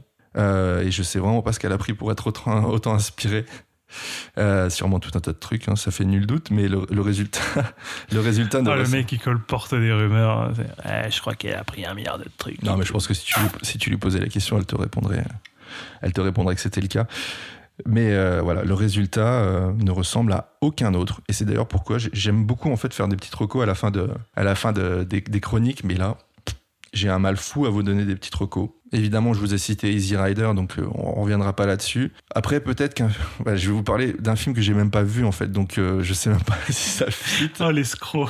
Je vais vous parler d'un film que j'ai pas vu aujourd'hui. Ouais, je sais pas si ça fit, mais ça s'appelle American Honey et d'Andrea Arnold. Un film, c'est un film A24, c'est sorti en 2016. Voilà, il a eu le prix du jury à Cannes. Je sais pas si tu en as entendu parler. Ah bah j'en entends parler souvent, vu que, en tout cas, je reconnais bien la, la concision et la précision d'Héloïse euh, à travers ses propos, mais effectivement, American Honey euh, est un film qu'elle adore. D'accord. Donc euh, oui, euh, il faudra que je le, faudra que je le voie un jour parce que je ne l'ai pas vu. Il y a Shia LaBeouf. Yes, exactement. Et je trouvais qu'au niveau des thématiques, voilà, pour, euh, voilà, je l'ai pas vu, mais Thématique white trash. ouais, j'ai trouvé que ça se, ça se rejoignait. Vraiment, en fait, cette œuvre, elle est tellement singulière que je ne peux que vous dire d'aller la voir. Je voulais peut-être pour terminer, en fait, préciser plusieurs choses déjà souligner le travail du, chef monteur parce que il a fait un travail de dingue. Et, euh, et c'est marrant parce que j'en parlais avec Erwin en off là je lui disais mais c'est incroyable parce que je sur aucun site j'ai trouvé ce chef monteur crédité. Donc j'ai relancé le DVD pour revoir les, les, crédits de fin pour euh, avoir son nom. Il s'appelle Jim Moll. Et euh, voilà son travail joue vraiment un grand rôle dans la réussite de ce film. Peut-être que voilà on vous parle de, de films euh, on a mis des trigger warnings. C'est un film quand même où la violence n'est jamais montrée. En fait, la violence physique, en tout cas, c'est la violence morale, psychologique, elle est exposée. La violence physique, elle n'est jamais montrée, hormis dans ces scènes un peu, un peu cauchemardesques dont tu, je, tu fais très bien de le souligner parce que moi, le trigger warni- warning que j'ai mis dans mes notes, c'est vraiment violence psychologique. Et effectivement, euh, ça, c'est à créditer à la réalisation. C'est vrai que ce n'est pas trash dans le sens où en fait rien n'est montré. Et pourtant, qu'il y a des horreurs qui Oui, il y a sont, des horreurs, ouais. qui sont sous-entendues et des, des- des actes qui sont horribles dans ce film, mais ce n'est pas montré. Et donc, en soi, ça ne tombe pas dans une certaine vulgarité et quelque chose de vraiment qui serait insoutenable à regarder. Et, euh, et ça, j'ai trouvé ça appréciable. En tout cas, il faudrait créditer en tout cas ce type de choses parce que c'est bien de, de l'avoir fait comme ça. Je pense que ouais, ça aurait été trop loin, ça aurait été. euh, ça aurait Non, mais été tout à fait. Alors, même euh, pour, insoutenable à regarder quoi. pour imaginer les, les propos, alors là, euh, spoiler alerte, hein, je, je vais vous parler d'une scène dans laquelle se, se trouve Marilyn Manson. Je vais vous la détailler un petit peu pour vous exposer en quoi, en fait, euh, c'est subtilement fait, subtilement amené, relativement original aussi. En fait, c'est euh, Sarah, du coup, et Jérémy. Sarah se prépare, elle se maquille, elle se fait belle. Et en fait, Jérémy commence à, enfin, elle commence à mettre du rouge à lèvres à son, à son fils, à le maquiller euh, comme, euh, comme elle, euh, coiffer les cheveux, etc. Donc, c'est quelqu'un qui a, Jérémy, c'est quelqu'un qui a les, les cheveux longs Et à le genre aussi au, au féminin et tout ça, euh, en parlant de, parlant de, comment dire, en l'apostrophe en disant ma fille, ce genre de choses. hein. Tout à fait, ouais. Et, euh, et en fait, Sarah quitte la maison et Jérémy se retrouve seul avec, avec Marilyn Manson. Et Jérémy va adopter un comportement euh, bien étrange à l'égard de Marilyn Manson. Euh, il va commencer à le, séduire, etc. Et ce qui est fort, en fait, dans cette scène, c'est que c'est Asia Argento qui, physiquement, joue l'enfant. C'est- des images que l'on voit, alors que Marilyn Manson s'adresse à l'enfant, en fait. Et donc, il y a, on devine qu'il y a toute une scène de viol qui. Enfin, de viol, de, oui, de viol, en fait, de, touchement sur, euh, sur, euh, sur mineur et tout qui se qui s'ensuit, qui n'est pas montré, mais qui est exposé par le fait que, euh, voilà, enfin, on ne montre pas un enfant, on montre une adulte incarnant un enfant. C'est des visions un peu, un peu troubles, en fait, de, bah, de, de, de la réalité, en fait, comment, comment les choses peuvent être perçues et, et, et modifiées aussi en fonction de, de qui on est et de ce qu'on a vécu, quoi. Bah, moi, ce qui me revient en tête aussi là-dessus, c'est ça qui m'a vraiment choqué, c'est, c'est, bah, du coup le personnage incarné par Jérémy Renner qui euh, fait acte d'attouchement euh, sur Jérémy et on ne voit pas. Et après, il y a toute une séquence de rêves un peu cauchemardesque et tout, avec ces corbeaux qui Mhm. reviennent et tout. Et euh, séquence d'après, on le retrouve euh, dans un hôpital. On ne voit pas ce qui s'est passé, on ne sait pas ce qui s'est passé, mais il y a plein de médecins autour de lui qui disent va falloir le recoudre. C'est ce genre de violence comme ça où t'es genre oh putain, Mhm. qu'est-ce qui vient de se passer quoi? C'est horrible. Bah tu le savais, ça, pré- la- ça présupposait qu'il allait avoir quelque chose d'horrible qui allait se passer, mais il y a Bah, cette tu, ellipse. le, tu le devines aussi parce que tu as des plans sur Jérémy Renner en Mm. très très gros plans qui fait des mouvements un peu de balancier comme ça. Qui Ouais, et t'es genre, mais oh putain. Non, mais et donc, euh, voilà, pour dire que c'est vraiment de la violence psychologique, mais euh, en tout cas, ce n'est pas montré et, et, et on peut créditer sur le fait que ça, pas, ça verse pas dans ce, ce, ce type de cinéma-là dégueulasse, quoi, qui pourrait être vraiment très difficilement Comme regardable quoi c'est possible en et fait. très euh, difficilement aussi défendable d'un point de vue euh, de, de, de La morale. oui, de monstration de, de, de, de choses Bien qui sûr, sont vraiment ouais. dégueulasses, quoi. Comme quoi c'est vraiment possible en fait de, de, de ne pas montrer et d'évoquer et que ça suffise en fait, qu'on Mm. soit pas forcément d'être toujours dans le dans, dans le gore, dans le cru, euh, voilà. Il y a une chose que dit euh, Asia Argento en fait dans les dans les bonus, c'est qui résume relativement bien le, le film et en fait son rapport à elle, à l'enfant, c'est que elle ne cherche pas à reprendre son son fils par amour, mais par possessivité parce qu'elle le peut. Et voilà, c'est c'est une manière de résumer en fait le son intention et son rapport à lui qui vous fera peut-être du coup voir le le, film sur le sur le bon axe et euh, parce que je dis pas qu'il y a plusieurs lignes de lecture mais euh, mais c'est un film dans lequel personne n'est à, n'est à- son avantage il y a vraiment pas un rôle à part le rôle de l'enfant où vraiment, enfin, c'est t'en pleures presque parce que tellement c'est triste. C'est un, c'est un film où on, on s'identifie, en tout cas nous adultes, on ne peut pas s'identifier à des personnages adultes parce qu'ils sont tous, ils sont tous dégueulasses quoi. Voilà, pour ma part, je te laisse euh, toi ensuite parler de tes impressions. C'est parti, c'est à mon tour. Ouais, il va descendre le film, je Mais le sens. pas du tout, pas du tout. Je vais déjà parler rapidement de la découverte du film. Donc merci euh, pour, euh, pour tes mots, euh, Quentin. Merci pour ta reco. euh, du coup, là, c'était vraiment une découverte totale parce que j'avais jamais entendu parler du film. Mais vraiment jamais. hein. J'ai fait la blague, je m'en rappelle, quand j'ai dit tu vas parler du livre de Jérémy, j'étais genre. Ah oui, tu vas parler du livre d'Eli avec Denzel Washington, tu vois. C'était ce genre, euh, je dis genre, mais je ne connais pas ce film. Et au-delà d'être une fille d'eux et euh, actrice, je savais qu'Asia Argento avait fait de la réal, mais je m'étais jamais, mais jamais euh, posé sur sa carrière de réalisatrice.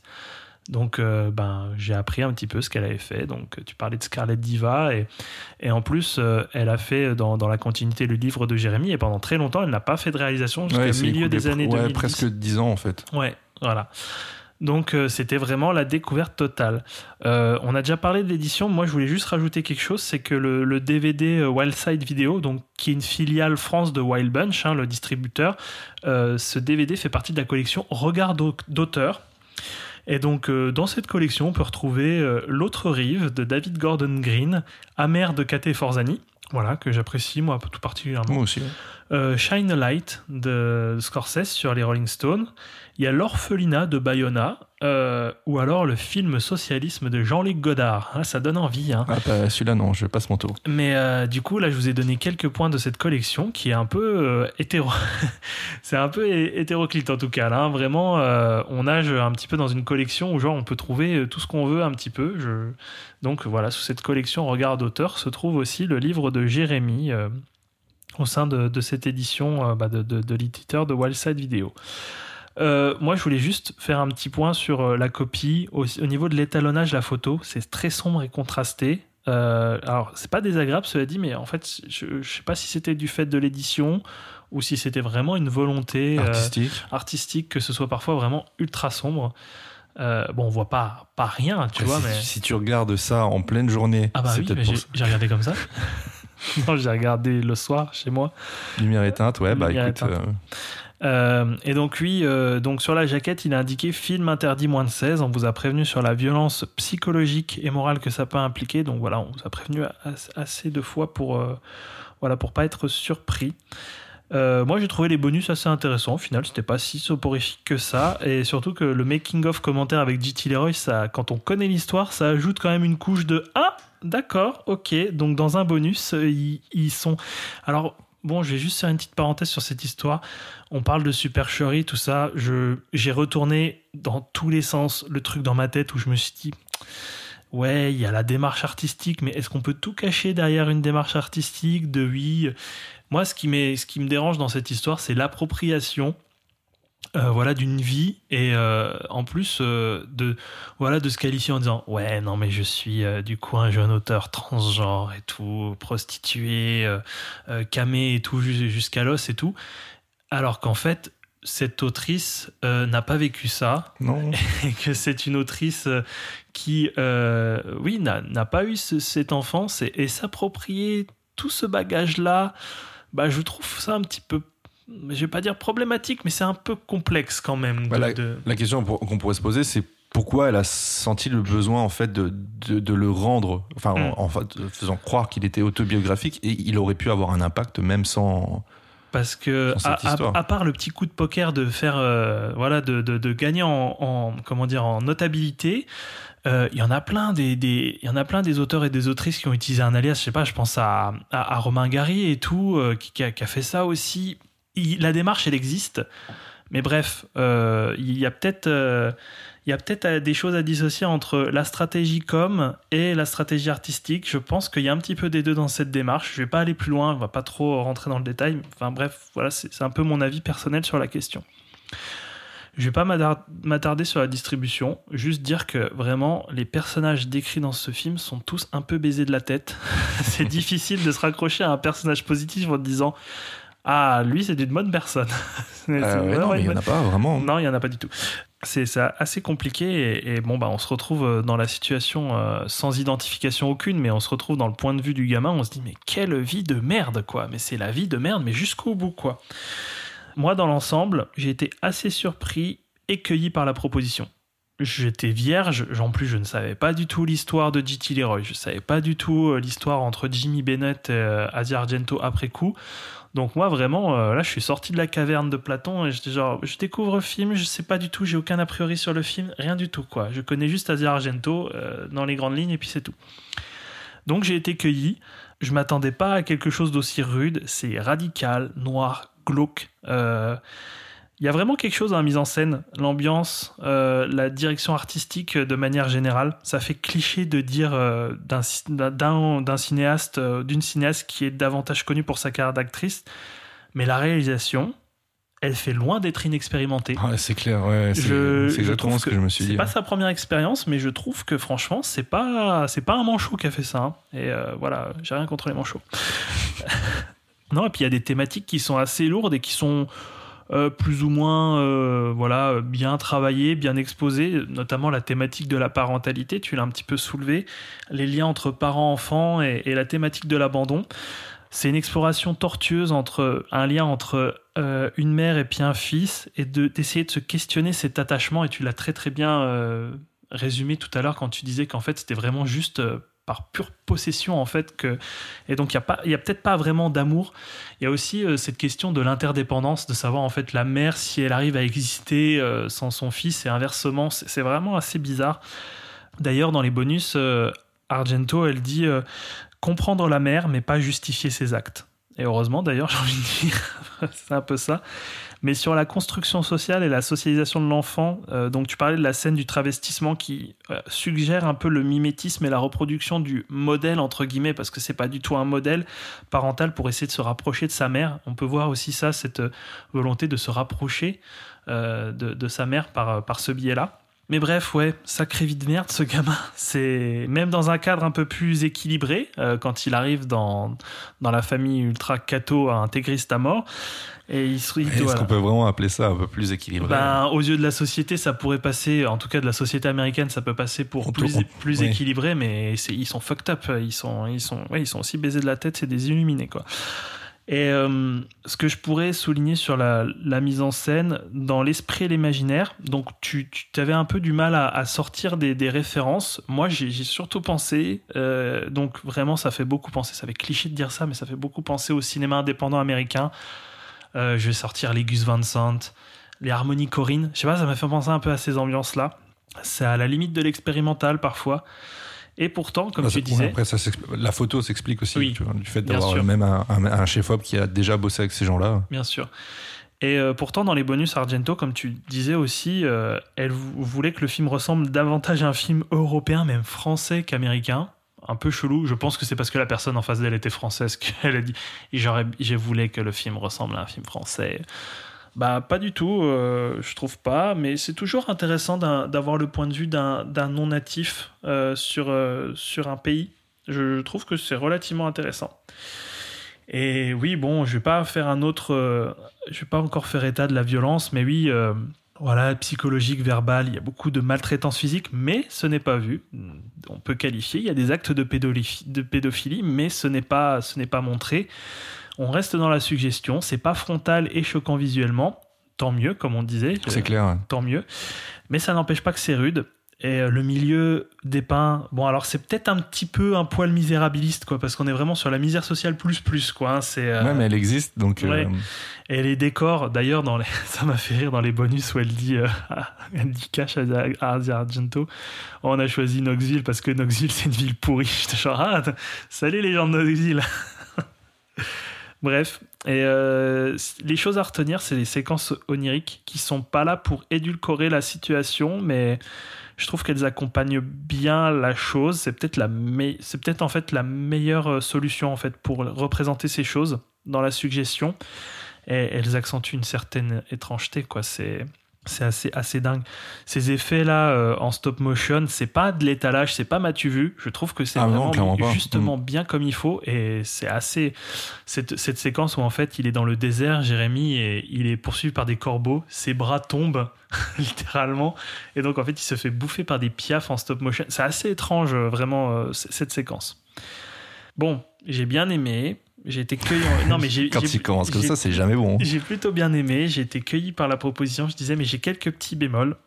Je trouve que euh, la séquence d'interlude parenthèse quand il est en pension chez les grands-parents cathos euh, intégristes, là, c'est amené bizarrement. On bascule dans un autre film, donc c'est pour mettre en évidence une transition euh, dans le personnage de, Jérémy, dans sa vie en fait, parce qu'il va grandir, et d'ailleurs on change d'acteur, on passe de Jimmy Bennett à aux jumeaux euh, Sprouse. Mais euh, je sais pas, c'est amené bizarrement. On évoque l'extrémisme religieux, mais c'est pas exploité. J'ai pas trop compris les intentions en fait de cette coupure parce que tu te dis d'accord le film va radicalement changer on voit plus Asia Argento ou alors juste à la fin et au final cette séquence elle dure je sais pas moins de 10 minutes quoi Ouais, il y a peut-être ouais, 10 minutes, un quart d'heure. et ça fait bizarre de, de faire vraiment une coupure violente au milieu du film où tu te dis je vais voir un truc vraiment tout autre et au final non c'est juste vraiment l'interlude où genre euh, Bah, après, c'est un, peu une manière d'expliquer aussi d'où vient Sarah. Alors, euh, Peut-être aussi, mais je trouve que c'est pas assez bien appuyé. Je trouve que c'est pas assez mis en, en évidence. Euh, autre chose, c'est la fin. La fin, elle est super abrupte. Ça se termine comme ça. Euh, genre, elle récupère son enfant une énième fois et elle se casse. Il se casse en voiture. Et, et puis voilà. et puis la voiture sort du cadre. Fin, et puis, générique, ciao. cin- 50 producteurs et ciao, bonsoir. Donc, euh, on peut peut-être, euh, voilà, comme je disais avant, reprocher au film une lecture un peu trop misérabiliste. Mais bon, euh, qu'il faut faire à l'ouvrage à la base. hein. Cette critique, en fait, on peut le faire au, au, au livre à la base qui est très misérabiliste, surtout qu'en plus, euh, voilà, l'autrice euh, bah, s'est mise sous les traits d'une personne qui vivait dans une misère sociale qu'elle n'a peut-être même pas vécue. Donc euh, voilà, c'est ça qu'il faut peut-être déjà euh, souligner à la base. La critique à la base, ce serait peut-être à la faire au film. Mais on doute pas quand même de l'envie de Argento de mettre en scène ces récits que je sais pas dans quelle mesure on peut, on peut croire Argento euh, sur le fait qu'elle ne savait pas. Apparemment, personne ne savait rien, mais je trouve que la mécanique est tellement mal huilée dans cette histoire que personne n'a pu voir quoi. Il y a même, ils ont approché des gens comme Lou Reed, tu vois, qui a fait des lectures publiques Oui. des romans. T'es genre, mais non, putain, non, mais, mais je crois que même Winona Ryder, en fait, elle a, elle a accepté de jouer là-dedans parce qu'elle avait adoré le bouquin et que ça l'avait touché profondément. Elle a même elle a fait des remerciements publics euh, euh, à J.T. Leroy pour ce qu'elle a apporté à la, littérature, ce qu'elle a apporté à sa vie, à elle et tout. Enfin, c'est c'est Mm. quand même dingue, quoi. Bien sûr, ouais. Bref. Euh, J'en ai un petit peu terminé. Bah, en tout cas, moi, je suis, content de l'avoir découvert parce que c'était vraiment une découverte. Mais vu que j'étais totalement vierge, j'ai- appris tellement de choses. Et après, les histoires, là, ça m'a permis. Je sais pas, euh, ça fait rentrer le film dans une autre dimension. Alors, euh, bon, euh, peut-être pas très positif parce que, bon, l'histoire entre Bennett et Pierre Argento, bon, ben, c'est sale, quoi. Ouais. Et l'histoire de J.T. Leroy, c'est super problématique. Ça, en tout cas, ça pose plein de questions. mais je trouve que c'est intéressant quand même de, de le voir et puis de, de le remettre dans le contexte et puis de- d'essayer de faire des. de remettre les pièces du puzzle en place. Bref, c'est très difficile d'occulter tout ça après coup, par contre. Effectivement. euh, quand Bah, on fait, peut-être une erreur là en fait en exposant tout ça On va aux auditrices et auditeurs. Non mais on- attends, pas- oui, on va pas le diffuser, c'est bon, on ne le diffusera pas. Euh, et tu as parlé de l'adaptation euh, de l'affaire de J.T. Leroy en direct to vidéo, là, le- la, la version 2018, là, avec Kirsten Stewart et Laura Dern et Diane Ah, Kruger. c'est pas sorti en salle. J'ai même pas. c'est direct to vidéo, je crois. Et ouais, j'ai vu l'abondance, ça, ça a l'air de tâcher un peu quand même. hein. Ouais, ça a pas l'air. Ça a pas l'air. Après, c'est juste si l'histoire vous intéresse. Je pense qu'il il sera vraiment intéressant et important pour vous de, de voir Mm. et le documentaire et la fiction. Quoi. Et, euh, et en tout cas, tu as été très très clair euh, dans l'exposition de l'affaire, mais si vous avez envie de voir à quoi ressemble Laura Albert, euh, en fait, de voir, remettre encore plus de contexte à cette histoire, moi je m'étais, euh, j'avais vu en fait une, un reportage Trax, euh, l'émission de Arte à l'époque, qui est euh, ouais, qu'on peut voir sur YouTube. Donc je pense que si vous tapez euh, Trax euh, J.T. Leroy sur YouTube, vous retrouverez rapidement. Et c'est une petite vidéo de 8 minutes, un reportage sur qui expose l'affaire et tous les éléments, tout ça. Donc voilà, je, vous- je vous invite à aller la voir dans la continuité de, de ce qu'on vous a présenté. J'en ai fini. Bah, je voulais juste rajouter une, une petite chose que j'ai oublié de vous mentionner, c'est que vraiment pour pour marquer le fait que l'œuvre est, centrale en fait dans ce, film, enfin l'œuvre originale, c'est-à-dire le, bouquin. Au démarrage du film, au crédit d'ouverture et à la fermeture, en fait, ces images, c'est des images du, livre, de l'exemplaire en fait que Casia Argento a en sa possession et sur lequel elle a travaillé. On y voit des annotations, des phrases soulignées, etc. C'est vraiment une manière d'appuyer que à quel point le texte est important et, euh, et qui restera tout le long du tout le long du, film la base, le tronc duquel découleront en fait toutes les images euh, d'Argento quoi. C'est voilà, on s'appuie sur le bouquin. Il peut y avoir des libertés comme euh, comme dans sur J'ai perdu mon corps, mais c'est c'est la base quoi. On on part de là et on, on y reste quand même.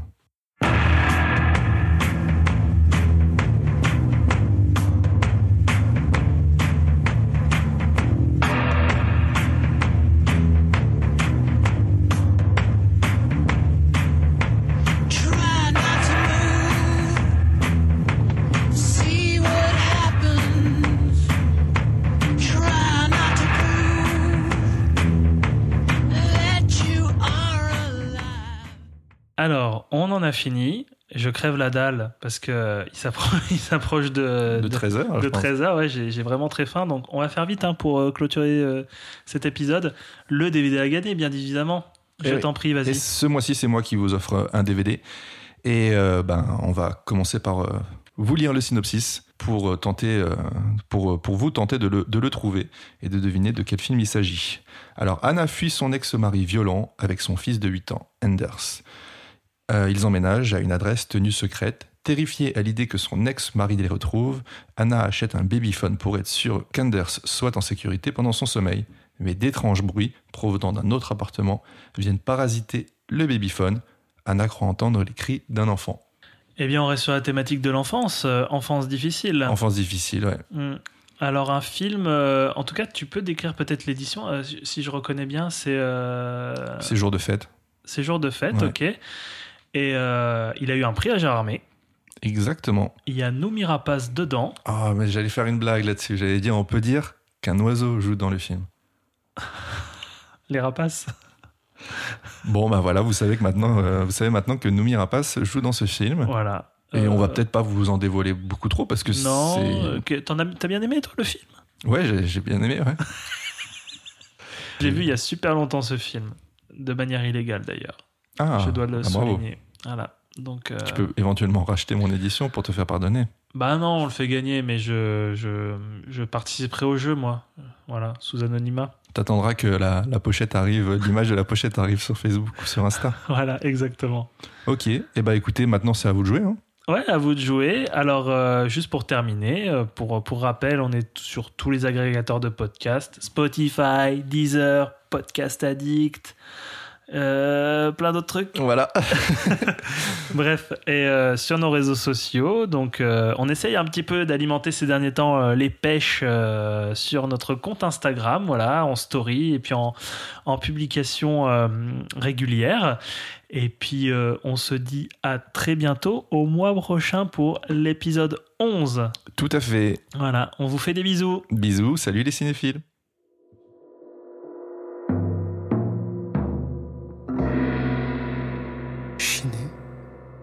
Chiné.